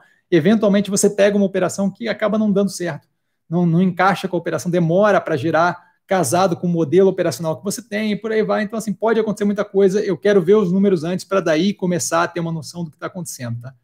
Assim como no caso da, da, da Apivida com a compra do Grupo São Francisco. Se olhar a análise, tem uma análise lá que eu falo, olha, é positivo e tal, mas a gente tem que ver como é que encaixa o grupo, tá? Gilberto, boa noite, Cassiano, parabéns pelo seu trabalho, obrigado, Gilberto. Obrigado, Giba, quase chamei de Giba, pô. Alex, Cassiano, e essa falta de materiais para construção civil não poderá afetar a margem de lucro das construtoras e os andamentos das obras, tendo alguma tese vindo no negativo? Você vê como curto prazo essa falta de material de construção? Eu não, olha, não vi nada gritante assim, tá, com relação à falta de material de construção. É, eu não, não, não para mim, nem chegou a informação de falta de material de construção. É, vamos ver as análises das empresas, o, os resultados. O que veio a princípio no. O que veio a princípio nas prévias operacionais são empresas, são, são as empresas de, de, construção em geral vendendo super bem, batendo recorde atrás de recorde, lançando uma cacetada de, de operação. Não estou sabendo de nenhuma falta de material de construção, tá? E mais do que isso, assim, mais do que não estou sabendo, não vi bater é, em índice de preço da, da, construção muito agressivamente nem nada. Vamos ver. É, não sei não, tá? Se de fato tem falta de material de construção, é, é, é uma questão para se avaliar. Não sei o quanto de estoque eles conseguem girar, não sei o quanto isso vai ter que ser com desconto ou tal. Mas eu não estou sabendo de absolutamente nada com relação à falta de material de construção em geral é, no Brasil. Tá? André, Itaú varreu o book na porta, compradora de Melnick. Hoje, é, pois eu não acompanho o fluxo monetário, nem quem compra, nem quem vende. Cassiano acompanha a Vulcabras? Eu não acompanho a Vulcabras, é, olhei o ativo tempos atrás, acho que a operação da Argentina deles é, é um pouco questionável e problemática, mas a operação como um todo, eu, pelo que eu vi, gira bem, tá? Estavam é, num movimento de melhora considerável pré-Covid. Não vi como é estão os números pós-Covid, mas achei interessante o movimento deles de licenciarem a Azaleia, se não me engano. Nunca lembro se é Azaleia ou Melissa, acho que é Azaleia. É, licenciarem, sim, Vulcabras Azaleia, né? É. é acho que é. a Vulcabras, achei interessante o, o, a ideia deles de licenciarem parte das operações da, da Azaleia e pegarem a operação da Mizuno justamente focando mais na parte esportiva. Eu acho que isso daí para eles dá uma chance de se colocarem mais no mercado de nicho e possivelmente terem uma, uma, uma eficiência melhor nas operações ali para não ficar muito espalhado. Acho que dificulta muito a questão de marketing, ter que operar em tudo quanto é lado ao mesmo tempo. Tá? É, e junto com a operação da Under Armour, eu acho que encaixa ali com, com para onde eles estão indo. Então, acho que esse movimento todo de possivelmente especializar mais em, em, em sapatos para esporte pode ser um movimento bem positivo. Mas tenho que olhar, tá na fila e tenho que olhar a, a operação mais de perto. Tá? Elson, boa noite, Cassiano, boa noite, Elson.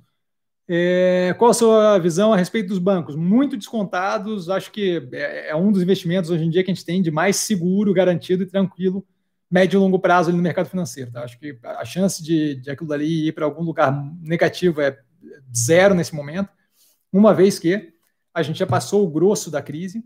Ah, pode ter inadimplência, bababá, etc., mas não acho que vai ser nada gritante e a gente tem justamente provisionamento para isso cavalar, foram 20%, 25%, dependendo do banco ali de lucro por mês, jogados para provisionamento, por, por trimestre, desculpa, jogado para provisionamento.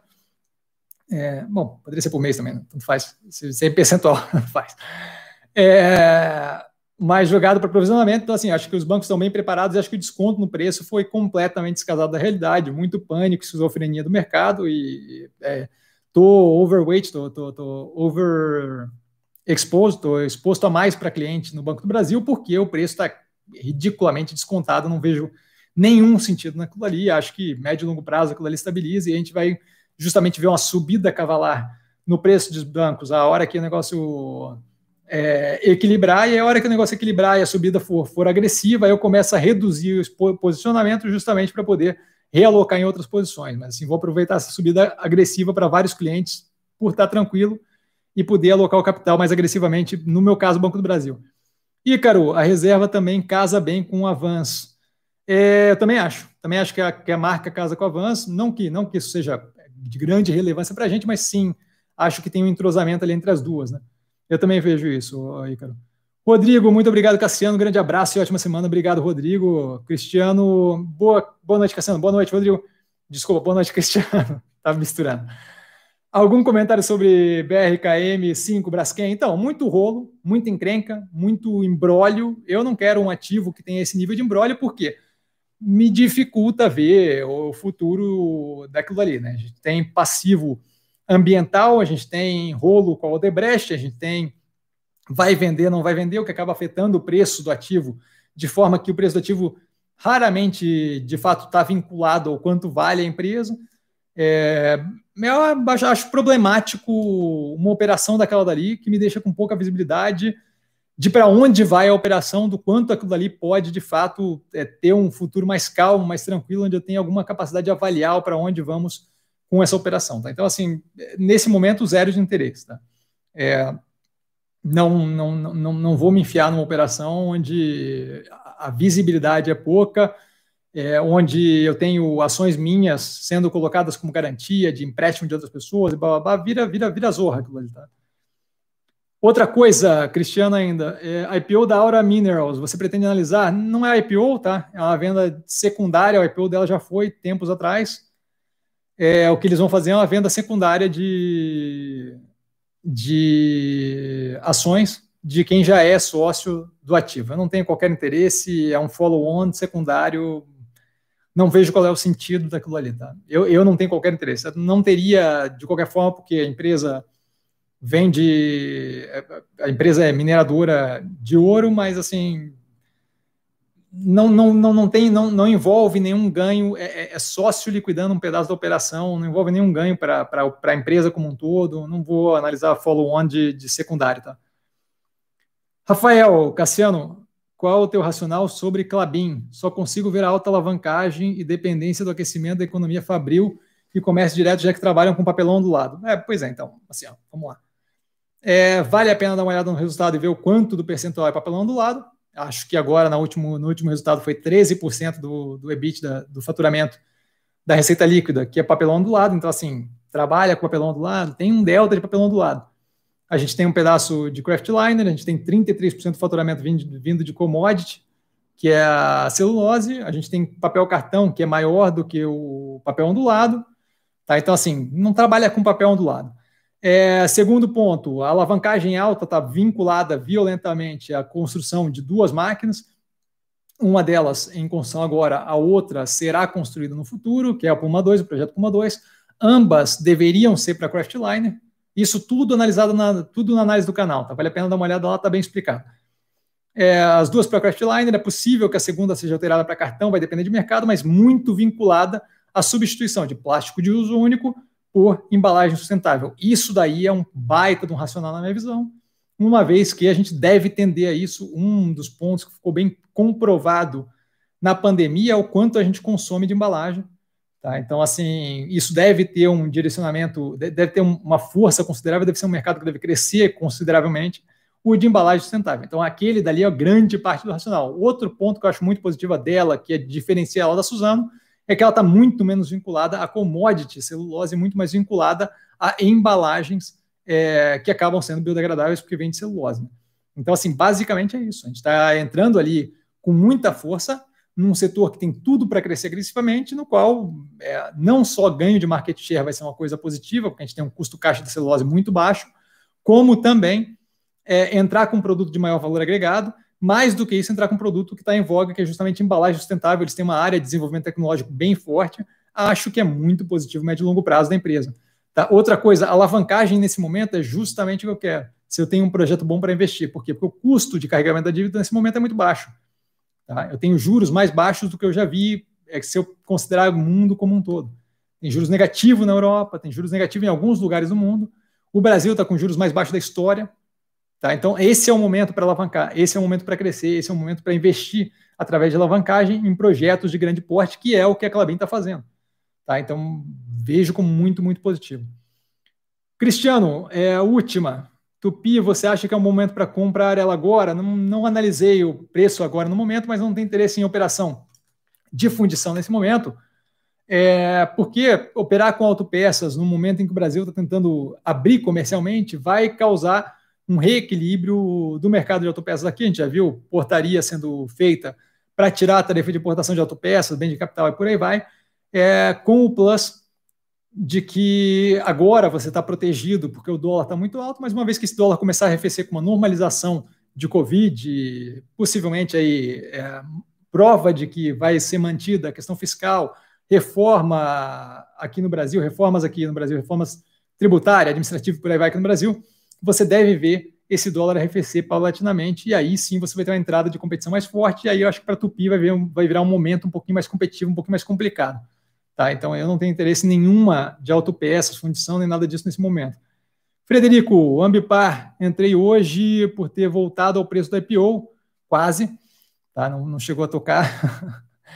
Favor falar um pouco do case e crescimento nesse ano. A empresa está com, se não me engano, eram 15 empresas no pipeline, possivelmente essas duas que foram compradas tiram daquelas 15, deve ir para 13. É, tá tudo explicado no canal, tá? Eu não tenho os números de cabeça, tá lá a análise do segundo trimestre de 2020. A gente vai ter dia 11 agora de novembro a, o novo resultado. Reagiu super bem com a pandemia. A empresa tem tem tá com caixa por causa da IPO, está crescendo por alavancagem num setor que tem tudo crescendo, desculpa, crescendo por M&A, merger and acquisition, num setor que tem tudo para estourar, que tem tá, tá, tá, tá, completamente vinculado com o que a gente tem daqui para frente, é, controle de resíduo de produção industrial, controle de, diga-se passagem, usando para gerar um subproduto que seja utilizável pela, pela operação do, do cliente. Certificação ambiental, certificação de é, procedimento químico e o 300 mil coisas desse gênero, tá? é, regulamentação, tratamento de. o, cuidado todo, a, a, equipe dele de, de response, com cuidado todo para lidar com derramamento químico, com fogo, com. por aí vai. Tá? Eu acho que vale a pena dar uma olhada na análise do canal. Tem análise do IPO, que eu entro mais, mais forte na operação, e tem análise do segundo trimestre, onde a gente vê justamente o resultado ser super positivo, mesmo com o Covid. Tá? Se não me engano, foi zero afetada pelo Covid.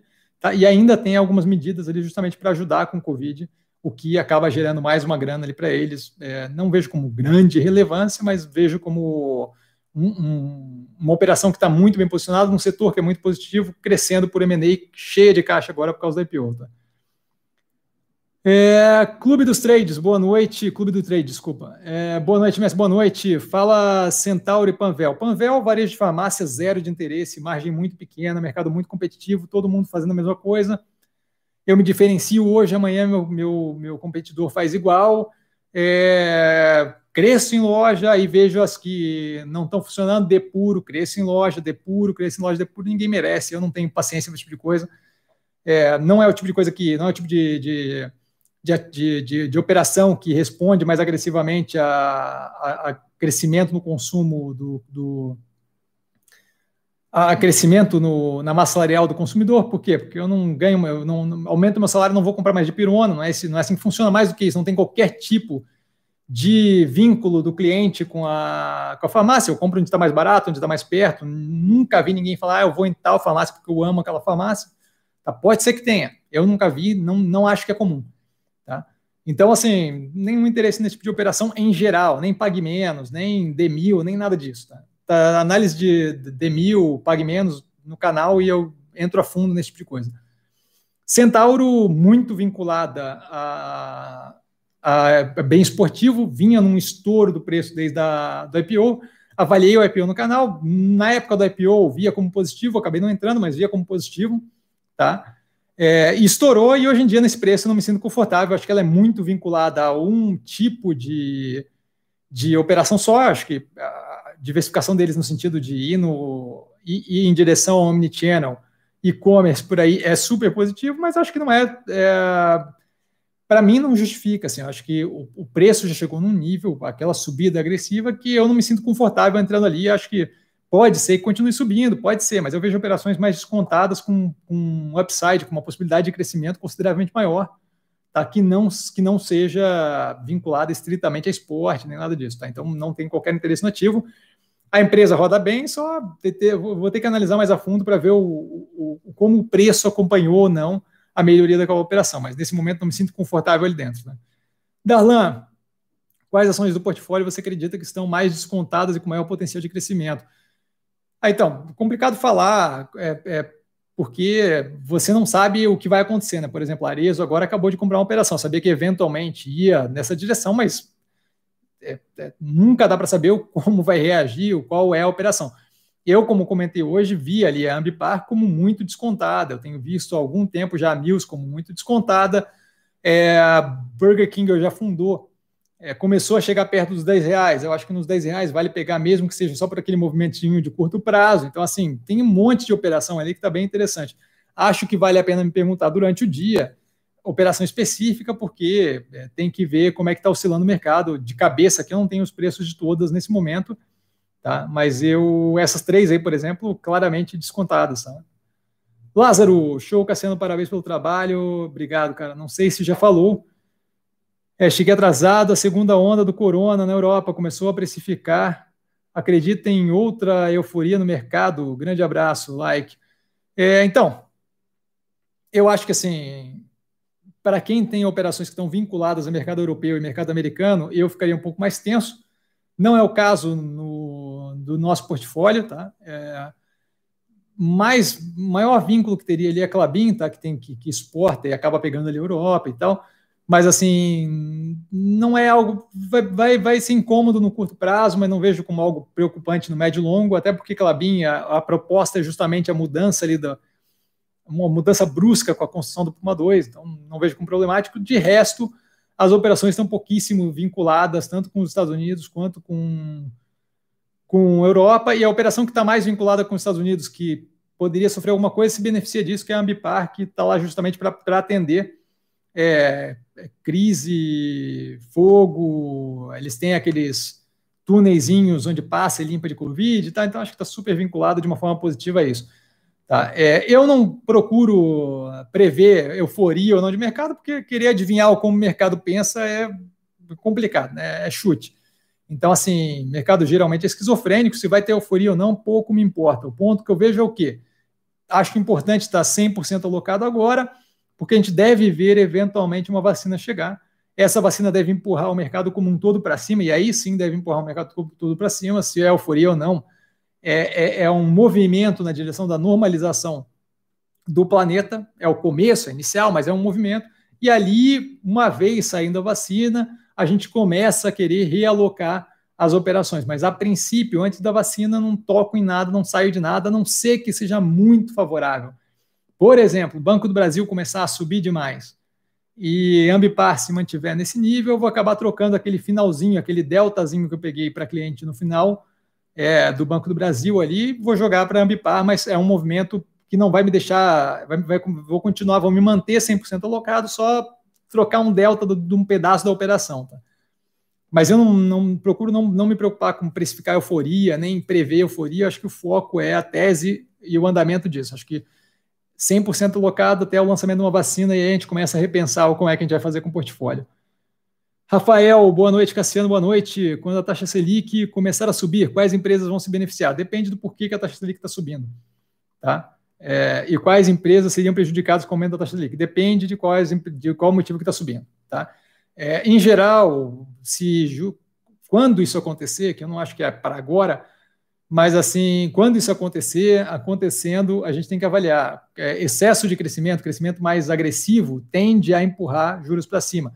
A curva de Phillips está bem complicadinha com relação a é, emprego e inflação. Então, assim, não se sabe mais o quanto daquela validade tem, qual é o limiar da coisa. Então, assim, a gente está sem compreender muito bem. Os Estados Unidos agora teve recentemente é, a ideia de que a inflação ia subir pré-Covid e acabou não subindo, eles tiveram que recuar nos juros, porque aquela relação não está funcionando muito da forma como, como a gente acreditava que funcionava antes. Bom, como a gente acreditava, não, como funcionava antes. Então a gente está a gente está vendo ali uma relação inflação, emprego, aquecimento econômico, juros um pouquinho diferente.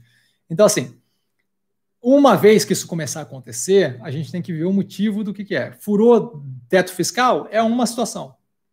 Tá? Ah, subiu juros porque furou teto fiscal. É perda de confiança, é uma situação. Começou a subir juros porque começou a aquecer demais a economia e começou a gerar inflação, é outra situação. Então não adianta querer tentar adivinhar e ficar trabalhando com um cenário que nem perto de acontecer tá. Então, assim, acho que não, não, não se avalia o negócio com um dado, se avalia o negócio com mais dados. A hora que isso for relevante como informação, a gente passa a avaliar. Agora eu teria que montar um cenário e chutar 300 outras partes do cenário, que é um exercício de futilidade desnecessário. Tá? Tende a, a, a piorar de cara quem está muito alavancado. Quem está muito alavancado vai sofrer se tiver que, é, que captar a um custo maior. Isso muda um delta se eu consigo captar lá fora, se eu sou uma empresa bem respeitada, se eu recebo em dólar e por aí vai. Tá? Então, assim, muita coisa para levar em consideração, não, não, não vejo a, a, a, validade desse exercício. Peterson, Cassiano, nós estamos vendo até os bancos subirem e até agora Burger King nada. Você acha que logo, logo ela sobe? Eu acho que pouco importa o movimento de curto prazo. Eu acho que a tese está alinhada, é esse o foco. Essa ideia de querer adivinhar movimento de curto prazo eu não faço porque é chute. Tá? Então, assim, a empresa está numa operação. Na análise do primeiro trimestre, na análise do segundo trimestre, eu falei: olha, vale a pena pegar o último delta, o preço mais barato, e brincar com aquilo à medida que ela vai oscilando. Por quê? Porque vai ter um tempo aí de oscilação e de volatilidade. Isso é comentado nas duas análises desse, desse ano. A primeira do primeiro trimestre e do segundo trimestre. Justamente por quê? Porque ia ter um tempo de demora. Eu, para recentemente, para cliente, vendi a 11 alguma coisa, a ponta mais embaixo. Tá? Justamente por quê? Porque aquela ponta mais embaixo eu vou fazendo grana enquanto não, não, não estoura, enquanto não, não, não avança o preço do ativo. Por quê? Porque tinha um tempo de volatilidade. Foi uma empresa que foi atingida de um jeito diferente de outras operações. É uma operação de varejo de alimento, é uma operação de fast food, é uma operação que depende de gente indo na loja comprar, em grande parte. Tá? Então, assim, normal que, que, que vá levar um tempo. Não fico chutando quando vai ser, porque não adianta. É chutado. Está confortável com o investimento, com a tese de investimento? Relaxa e espera. Não adianta querer. É, essa, essa, essa angústia não leva a nada. Se não está confortável, é bom estar tá em outro ativo. Eu estou bem tranquilo com o médio e longo prazo do ativo. Tá? E aí ele fala ali, ou isso vai demorar mais do que se parece. É só chutando, tá? Só com bola de cristal. Matheus, boa noite, mestre. Parabéns pelo trabalho. Obrigado. Boa noite, Matheus. No atual momento do mercado, qual ativo acredita que seja uma boa para uma operação de curto prazo. Forte abraço. Eu acho que assim, ó, o mercado como um todo está interessante para uma operação de curto prazo, porque a gente deve ver a vacina vindo. E a vacina vindo vai acabar subindo o preço como um todo. Tá? Então, esse eu acho que é um ponto que mais cedo ou mais tarde vai acabar empurrando o mercado como um todo para cima. Não acho que vale a pena pensar em operação de curto prazo. É, como eu falei ali, Burger King. Burger King é uma operação que está perto dos 10 reais batendo perto dos 10 reais, eu acho que é uma operação que deve dar um rendimento no curto prazo.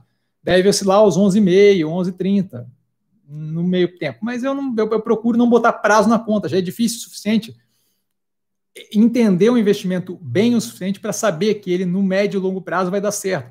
Que dirá, ah não, em 15 dias vai estar em tal preço, em 20 dias vai estar em tal preço. Então eu evito fazer esse tipo de coisa. Mas, se tivesse que dizer um, Burger King. Burger King na faixa dos 10 e 15, 10 e 20 é, é, é eu acho bem tranquilo para operação de curto prazo. Tá? E aí, galera, vamos parar com as perguntas, hein? A gente está chegando no finalzinho já. Eliezer. É, boa noite, Cassiano. O Aliar anunciou reorganização de dívida, boa assimetria, concorda? É, e esse dia, tá, primeiro Aliar, então. É, eu não acho que é, é, propriamente positivo nem nada, não tem nada a ver com. Não, não, vejo ali qual é a relação de assimetria. Eu acho que assim, a empresa tentou, através de liability management, respirar um pouco mais com relação ao endividamento. Acho que tem que ver isso daí mais a fundo para avaliar o quanto aquilo ali é, é, de, é, de, fato uma grande ajuda ou é mais um alongamento de dívida, é uma empresa que é, não via como uma empresa problemática, então assim, não, é, é, é, algo pontual e marginal, é, é garantindo a sobrevivência da empresa. Não vejo muito o benefício nem nada, tá?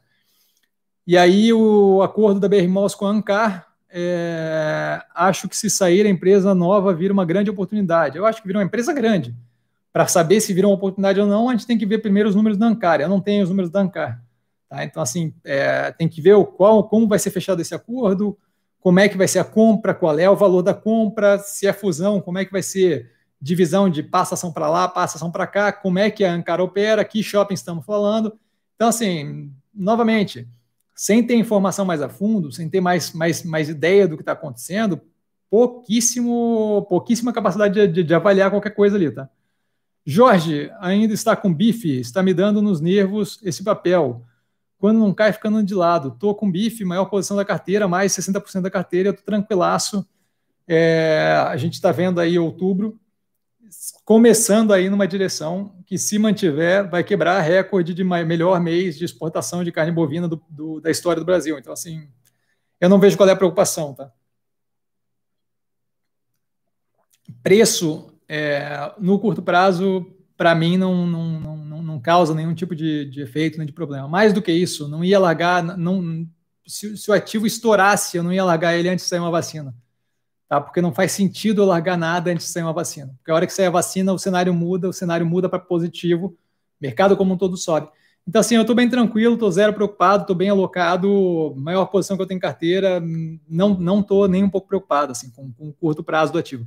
Estou preocupado com médio e longo prazo, o, o, a validade da tese de investimento, e isso daí está bem tranquilo. José, mestre, você poderia comentar como vem o investimento em BDRs, talvez prós e contras? Então, comentei um pouco antes, não existe pró e contra. É um ativo que não está localizado no Brasil. É, eu, não, eu, não, vejo como, como. É uma ação que não está aqui. Tá? Eu acho que assim, BDR depende de que ativo a gente está falando. BDR não é uma. BDR é uma classe de ativo, assim como ação é uma classe de ativo. É, não dá para pensar como uma coisa só. Tá? BDR, pô, eu investiria em Amazon agora, não tenho interesse em investir em Amazon agora, acho que o preço está um pouco esticado. Investir em Apple, não tem interesse em investir em Apple agora, acho que o preço está um pouco esticado. BDR não é uma classe de ativo, BDR não é um, não é um ativo, certo? Então, assim, o que a gente tem que ver é o que, que eu acho de investir em cada uma das empresas. Eu acho que o mercado americano está um pouco esticado. Eu acho que a Europa é um, é um mercado meio, meio, meio morno, tá? um negócio meio, meio, meio devagar. Não, não... Outra coisa, eu tenho muito mais conhecimento sobre o Brasil do que eu tenho sobre a Europa, sobre os Estados Unidos. Então, novamente, isso, é, me coloca em mais uma desvantagem. E eu vejo grande parte dos ativos brasileiros super descontados, então assim, não, não vejo por que inventar moda e querer investir em, em, em ativo que não está localizado aqui onde eu vejo ativos é, descontados e lá eu vejo ativos é, claramente com preço é, consideravelmente acima do que está aqui. Lá a gente vê eles batendo recorde recentemente, aqui no Brasil a gente não chegou perto ainda do, do, recorde que bateu é, no final do ano passado, começo desse ano. Então não vejo qual é o sentido. Tá? É, mas basicamente, é, BDR para ação no Brasil, você vai ter ali a questão do, da oscilação cambial, que é que afeta, que é mais um pepino para botar no meio, que eu não vejo porquê, tá? Especialmente, normalização deve trazer é, dólar para baixo versus real, e aí valeria mais a pena estar tá comprando ativo brasileiro, porque vai ganhar valor versus o, o dólar. E mais do que isso, tem a questão de avaliação de volume, de quanto volume tem de tradar para comprar e para vender. Eu, eu honestamente não vejo nenhum sentido tá? nesse momento de comprar. Eventualmente, se uma empresa for interessante lá fora, é uma coisa. Agora, comprar BDR para comprar BDR, não vejo interesse. Alex, é, BKBR, Cassiano, Burger King, você vê como uma operação mais voltada a varejo? Obrigado, Cassiano. Sim, com certeza, fast food é, operação bem parecida com varejo, assim, é, com a diferença de que a gente não consegue fazer o que a Via Varejo fez, que é o caso de simplesmente transformar tudo em online e vender tudo é, por e-commerce e, e, e, a operação mudar quase zero. Tá? Mas basicamente é varejo. Eu, eu vejo basicamente como varejo. Felipe, Cassiano, boa noite. O setor de shopping e educação tem apanhado recentemente na valorização das ações. E aí ele continua lá embaixo, deixa eu matar aqui a pergunta dele. Qual a sua opinião sobre os setores de educação e shopping? No setor de educação, alguma ação no seu radar? em específico ser educacional. Então, é, com relação a shopping, tenho interesse, a operação do Guatemi, vejo recuperando super tranquilo e chegando num ponto de normalidade novamente, dólar alto ajuda e por aí vai. Tá? Com relação à educação, não tenho nenhum interesse, porque eu vou levar algum tempo. Primeiro, primeiro a evasão que vai ter nesse período aí, com gente perdendo emprego e por aí vai. Segundo é a mudança para o EAD, para o ensino à distância, de grande parte dos cursos, que deve gerar briga judicial para desconto na, em quem pagou por uma faculdade, atraso e por aí vai. Terceiro ponto é que eu tenho uma questão assim, ó, eu, eu vou demorar como, como como é, pessoa, ser humano, para conseguir voltar a fazer um investimento de quatro anos numa faculdade, dois anos num, numa especialização, num mestrado, novamente, uma vez que a gente voltar à normalidade. Por quê? Porque esse tipo de coisa acaba pegando no psicológico das pessoas. Mais do que isso, eu preciso ter a garantia de que eu vou ter um emprego por quatro anos para poder fazer um investimento numa faculdade de quatro anos. E isso acho que vai demorar para voltar. Isso acho que vai afetar o, o resultado das, das empresas de educação por um tempo considerável. Então, acho que não é o momento para entrar ali. Ah, o preço está descontado agora. Eu não sei onde é que é o fundo do poço. Eu não sei onde é que é o fundo do poço. Não sei o quanto a operação vai deteriorar. Então, não sei o quanto aquele preço está ou não está descontado, porque eu não sei onde é que vai chegar aquela desgraça. Tá? Então, nesse momento, eu tenho zero de interesse ali nesse tipo de operação. Tá? É, Luiz, fala Cassiano, opa, o que você acha sobre a quantidade de ativos versus o baixo capital para investimento? Acha melhor reduzir a quantidade de ativos em carteira para ter o um volume maior é, de dinheiro por ativo para tentar potencializar os ganhos ao invés de ter um risco menor, porém um ganho mais baixo nas valorizações? Então, não. Assim, eu acho que tem, a gente tem que parar com esse negócio de achar que mais ativo é risco mais é, ganho mais baixo e menos ativo é ganho mais alto. O que você está fazendo é centralizar numa coisa só. Você pode ter 10 ativos e todos eles renderem 30%, 40% num mês. Você pode ter dois ativos e os dois afundarem. Tá? Se você tivesse comprado, se você tivesse comprado em Cielo e CVC, são dois ativos. E aí, se tivesse o 10 da carteira, qualquer 10 da carteira, teria rendido consideravelmente mais. Escolhe 10 aleatórios da carteira. Teria rendido consideravelmente mais. Então, essa ideia de que mais dinheiro por um ativo, você só está centralizando o risco. Você não está. Não, não tem qualquer relação com eu diversificar não quer dizer que eu vou ganhar menos. E eu centralizar não quer dizer que eu vou ganhar mais. Só quer dizer que está muito voltado a uma operação. Então, a hora que um sobe, a tua carteira sobe como um todo, parece que está ganhando mais, mas não é. Não é, tá? Então, assim, é, é, é, essa lógica não existe. Tá? Então, a gente tem que primeiro desmontar isso na cabeça. O fato de ter mais ativo não quer dizer que você vai ganhar menos. Possivelmente, a oscilação deles gire é, em, em tempos diferentes, então você só vai ver que ganhou mais no longo prazo. Mas o importante não é ter mais ativo ou menos ativo na carteira. O importante é escolher a quantidade de ativos, a quantidade de caixa que você mantém, quais ativos, de acordo com a situação que você está vivendo naquele momento. Hoje, a gente está nas vésperas de uma possível vacina, de um possível tratamento para o Covid, de uma volta paulatina à normalização. Isso deve fazer com que o portfólio como um todo suba. O que me leva a querer estar 100% alocado, porque qualquer real que eu tiver em operações que façam sentido vão subir daqui a pouco. Esse é o ponto 1. Um. Então, eu não tenho interesse em ter caixa nesse momento. Ponto 2. Ativos é, em setores problemáticos, aviação, educação, turismo, não tenho interesse. Certo? Então, eles não estão na minha carteira. Se tivessem, teria tomado uma raquetada e não sei quando é que vai voltar isso daí normal. Então, assim, a escolha do ativo faz diferença.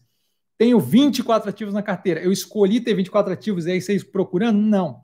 Eu fui comprando um, começou a subir o preço. Maravilha, vou procurar outro porque eu não quero fazer preço médio para cima. E pimba, outro, outro, outro. Ah, esse daqui é, maturou, saí daquele ativo, realocou, começou a aparecer IPO interessante. IPO, IPO, IPO, os que são interessantes, compra, compra, compra. O portfólio vai caminhando, se diversificando mais ou menos de acordo com o que eu tenho de opção de investimento interessante. Não é uma escolha prévia de eu quero ter cinco ativos na carteira ou dez ativos na carteira. Tá? Tudo isso é orgânico e trabalha em conjunto. O portfólio tem que ser uma coisa viva, não pode ser um negócio morto. Ele altera, muda de acordo com que as coisas vão acontecendo. Então, eu entendo o desejo de querer criar uma regra na cabeça, porque facilita o trabalho se eu tenho um funcional já pré-estabelecido, mas isso daí não existe. Tá? Isso é uma forma. É, a gente tem que ser dinâmico no mercado financeiro, a gente tem que estar sempre evoluindo com a tese. A tese está evoluindo, eu estou evoluindo. O mercado está mudando, eu estou mudando. A minha cabeça agora é 100% alocado, ativos espalhados naquele coisa ali. Eventualmente, alguns ativos, daqui a dois anos, três anos, vão ter vários ativos daquela carteira que não vão fazer qualquer sentido, mas que fizeram hoje, que daqui a três anos vão fazer qualquer sentido. Porque eu estou evoluindo com o que o mercado me apresenta, com o que o mundo me apresenta, com o que a evolução das coisas me apresenta, certo? Eu espero ter sido claro, Luiz. Ivan, fala Cassiano, só mandando um abraço, valeu, Ivan, abraço. Rodrigo, mestre, essas mudanças de governança que estão acontecendo na Light, com o Cico Pira e companhia entrando forte na empresa e a tentativa de ganhos de eficiência tem potencial. Como você vê o papel? Olha, não conheço o Cico Pira, tá? Eu sei, eu, eu, vi o nome do cara, mas não conheço o Cico Pira. é, ativismo, acionista ativista, acontece eventualmente, às vezes é positivo, às vezes é negativo. Eu não sei quais são as intenções do cara, eu teria que entrar mais a fundo no papel. De qualquer forma, light, distribuição de energia, eu não, comercializadora de energia, eu não tenho interesse. Tá? Acho que é um pedaço do, do mercado ali de infraestrutura elétrica que é dos menos interessantes. Tá? Então, eu não tenho interesse em geral. Mas, se eventualmente eu vier analisar a empresa, eu consigo te dar uma ideia mais a fundo Nesse momento, não falta tempo para avaliar esse tipo de operação específica com relação à entrada de um cara que eu vou ter que estudar quem é o cara para daí entender qual é a possibilidade dele, dele, dele, dele meter a mão ali e ser positivo ou não. Tá? Se é para melhoria de governança, é sempre positivo. A questão é que mudança de governança, não sei se é efetivamente para melhoria. Eu não sei, por exemplo, se o direcionamento que ele quer dar é positivo ou não. Ah, mas pô, Cassiano, ele está querendo melhorar. O cara do Banco do Brasil, me fugiu o nome agora do, do presidente, está querendo melhorar. Ele acha que melhorar é vender grande parte dos ativos e focar em petróleo. Eu não acho que isso é melhorar. Então, assim, o melhorar depende muito do ponto de vista. Então, assim, eu prefiro não comentar esse, essa pessoa específica, que eu não, não, não sei qual é a estratégia dele. Uma vez saindo aí a estratégia, ou pelo menos alguns pontos do que ele pretende fazer com a empresa, a gente pode ter uma noção, mas eu, a princípio, já não tenho nem interesse em entrar em comercializadora. Tá?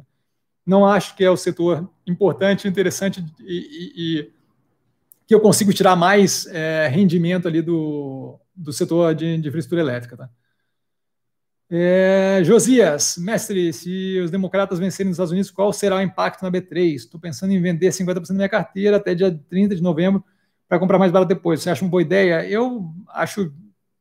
É, não, não vejo sentido nisso. Tá?